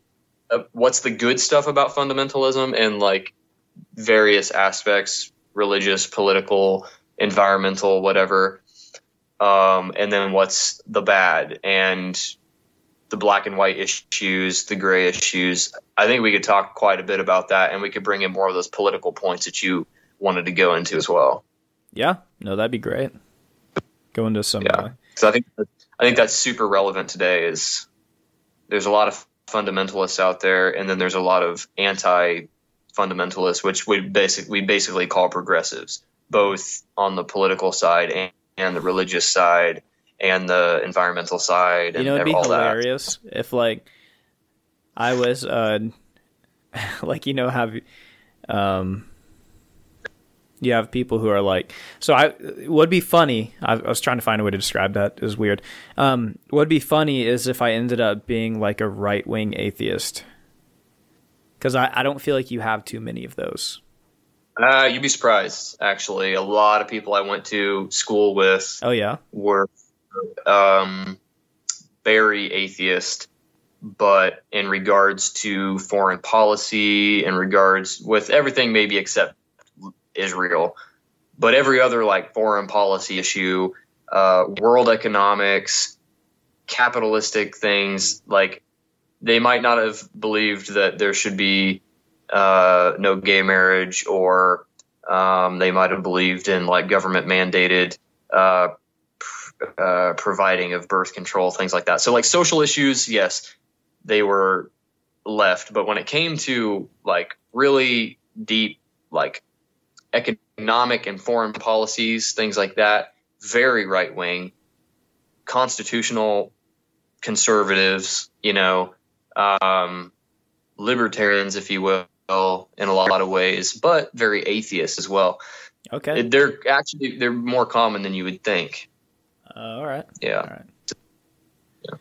Because I, I definitely feel like I'm uh, definitely more conservative when it comes to the political aspect of it.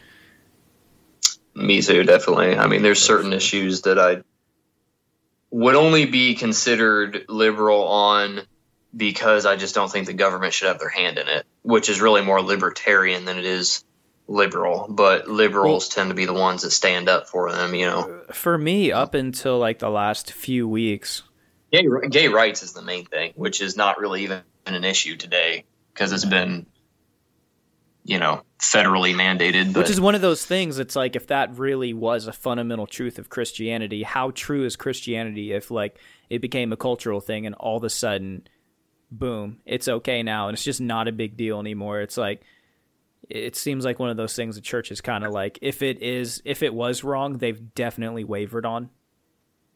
Right. It, it's definitely one of those things that have proven within so ha- the last 10 years. Yeah. So has your has really... your truth changed?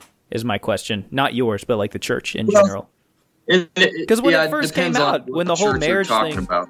when the whole marriage bill was first passed, it's like it was a huge deal every church in America was in an uproar, but now everyone's like, uh, you know, the whole gay thing is over, and now it's the trans thing. And as soon as the whole trans thing is over, it's going to be the next thing. It's going to be the next thing after that. And then what is, you know, is the church just going to keep going down this rabbit hole of just okaying whatever? Fighting for little, fighting for little shreds of morality that they shouldn't be trying to dictate exactly. and, you know, legislate anyway. Exactly. So anyway, um, let's go ahead and wrap this up. We can save those topics for the next podcast since it'll be more political. Yeah. All right. Yeah. So we're going to wrap it up now. Um, yeah. Thanks for watching, everybody who was on live stream and anyone who's going to listen on the podcast. Thank you for listening. Thanks for the downloads. Keep those going. Um, if you enjoyed this episode and want to hear more, just go to iTunes and you can hear we have like 52 other episodes up right now 52 53 if you're counting a song that me and ben recorded and put up. Um, i didn't hear that. yeah i think it's up there somewhere i believe because it's like there's like 54 um, things in the actual itunes file. yeah, yeah yeah yeah yeah. I thought you were saying you just put it up. Oh Sorry. no no no that was like last year or sometime. Yeah, but yeah, um, yeah go ahead yeah, so uh, hit us up on iTunes. Obviously, here on Facebook. Um, you can um, hit us on Twitter at Pilgrims Podcast.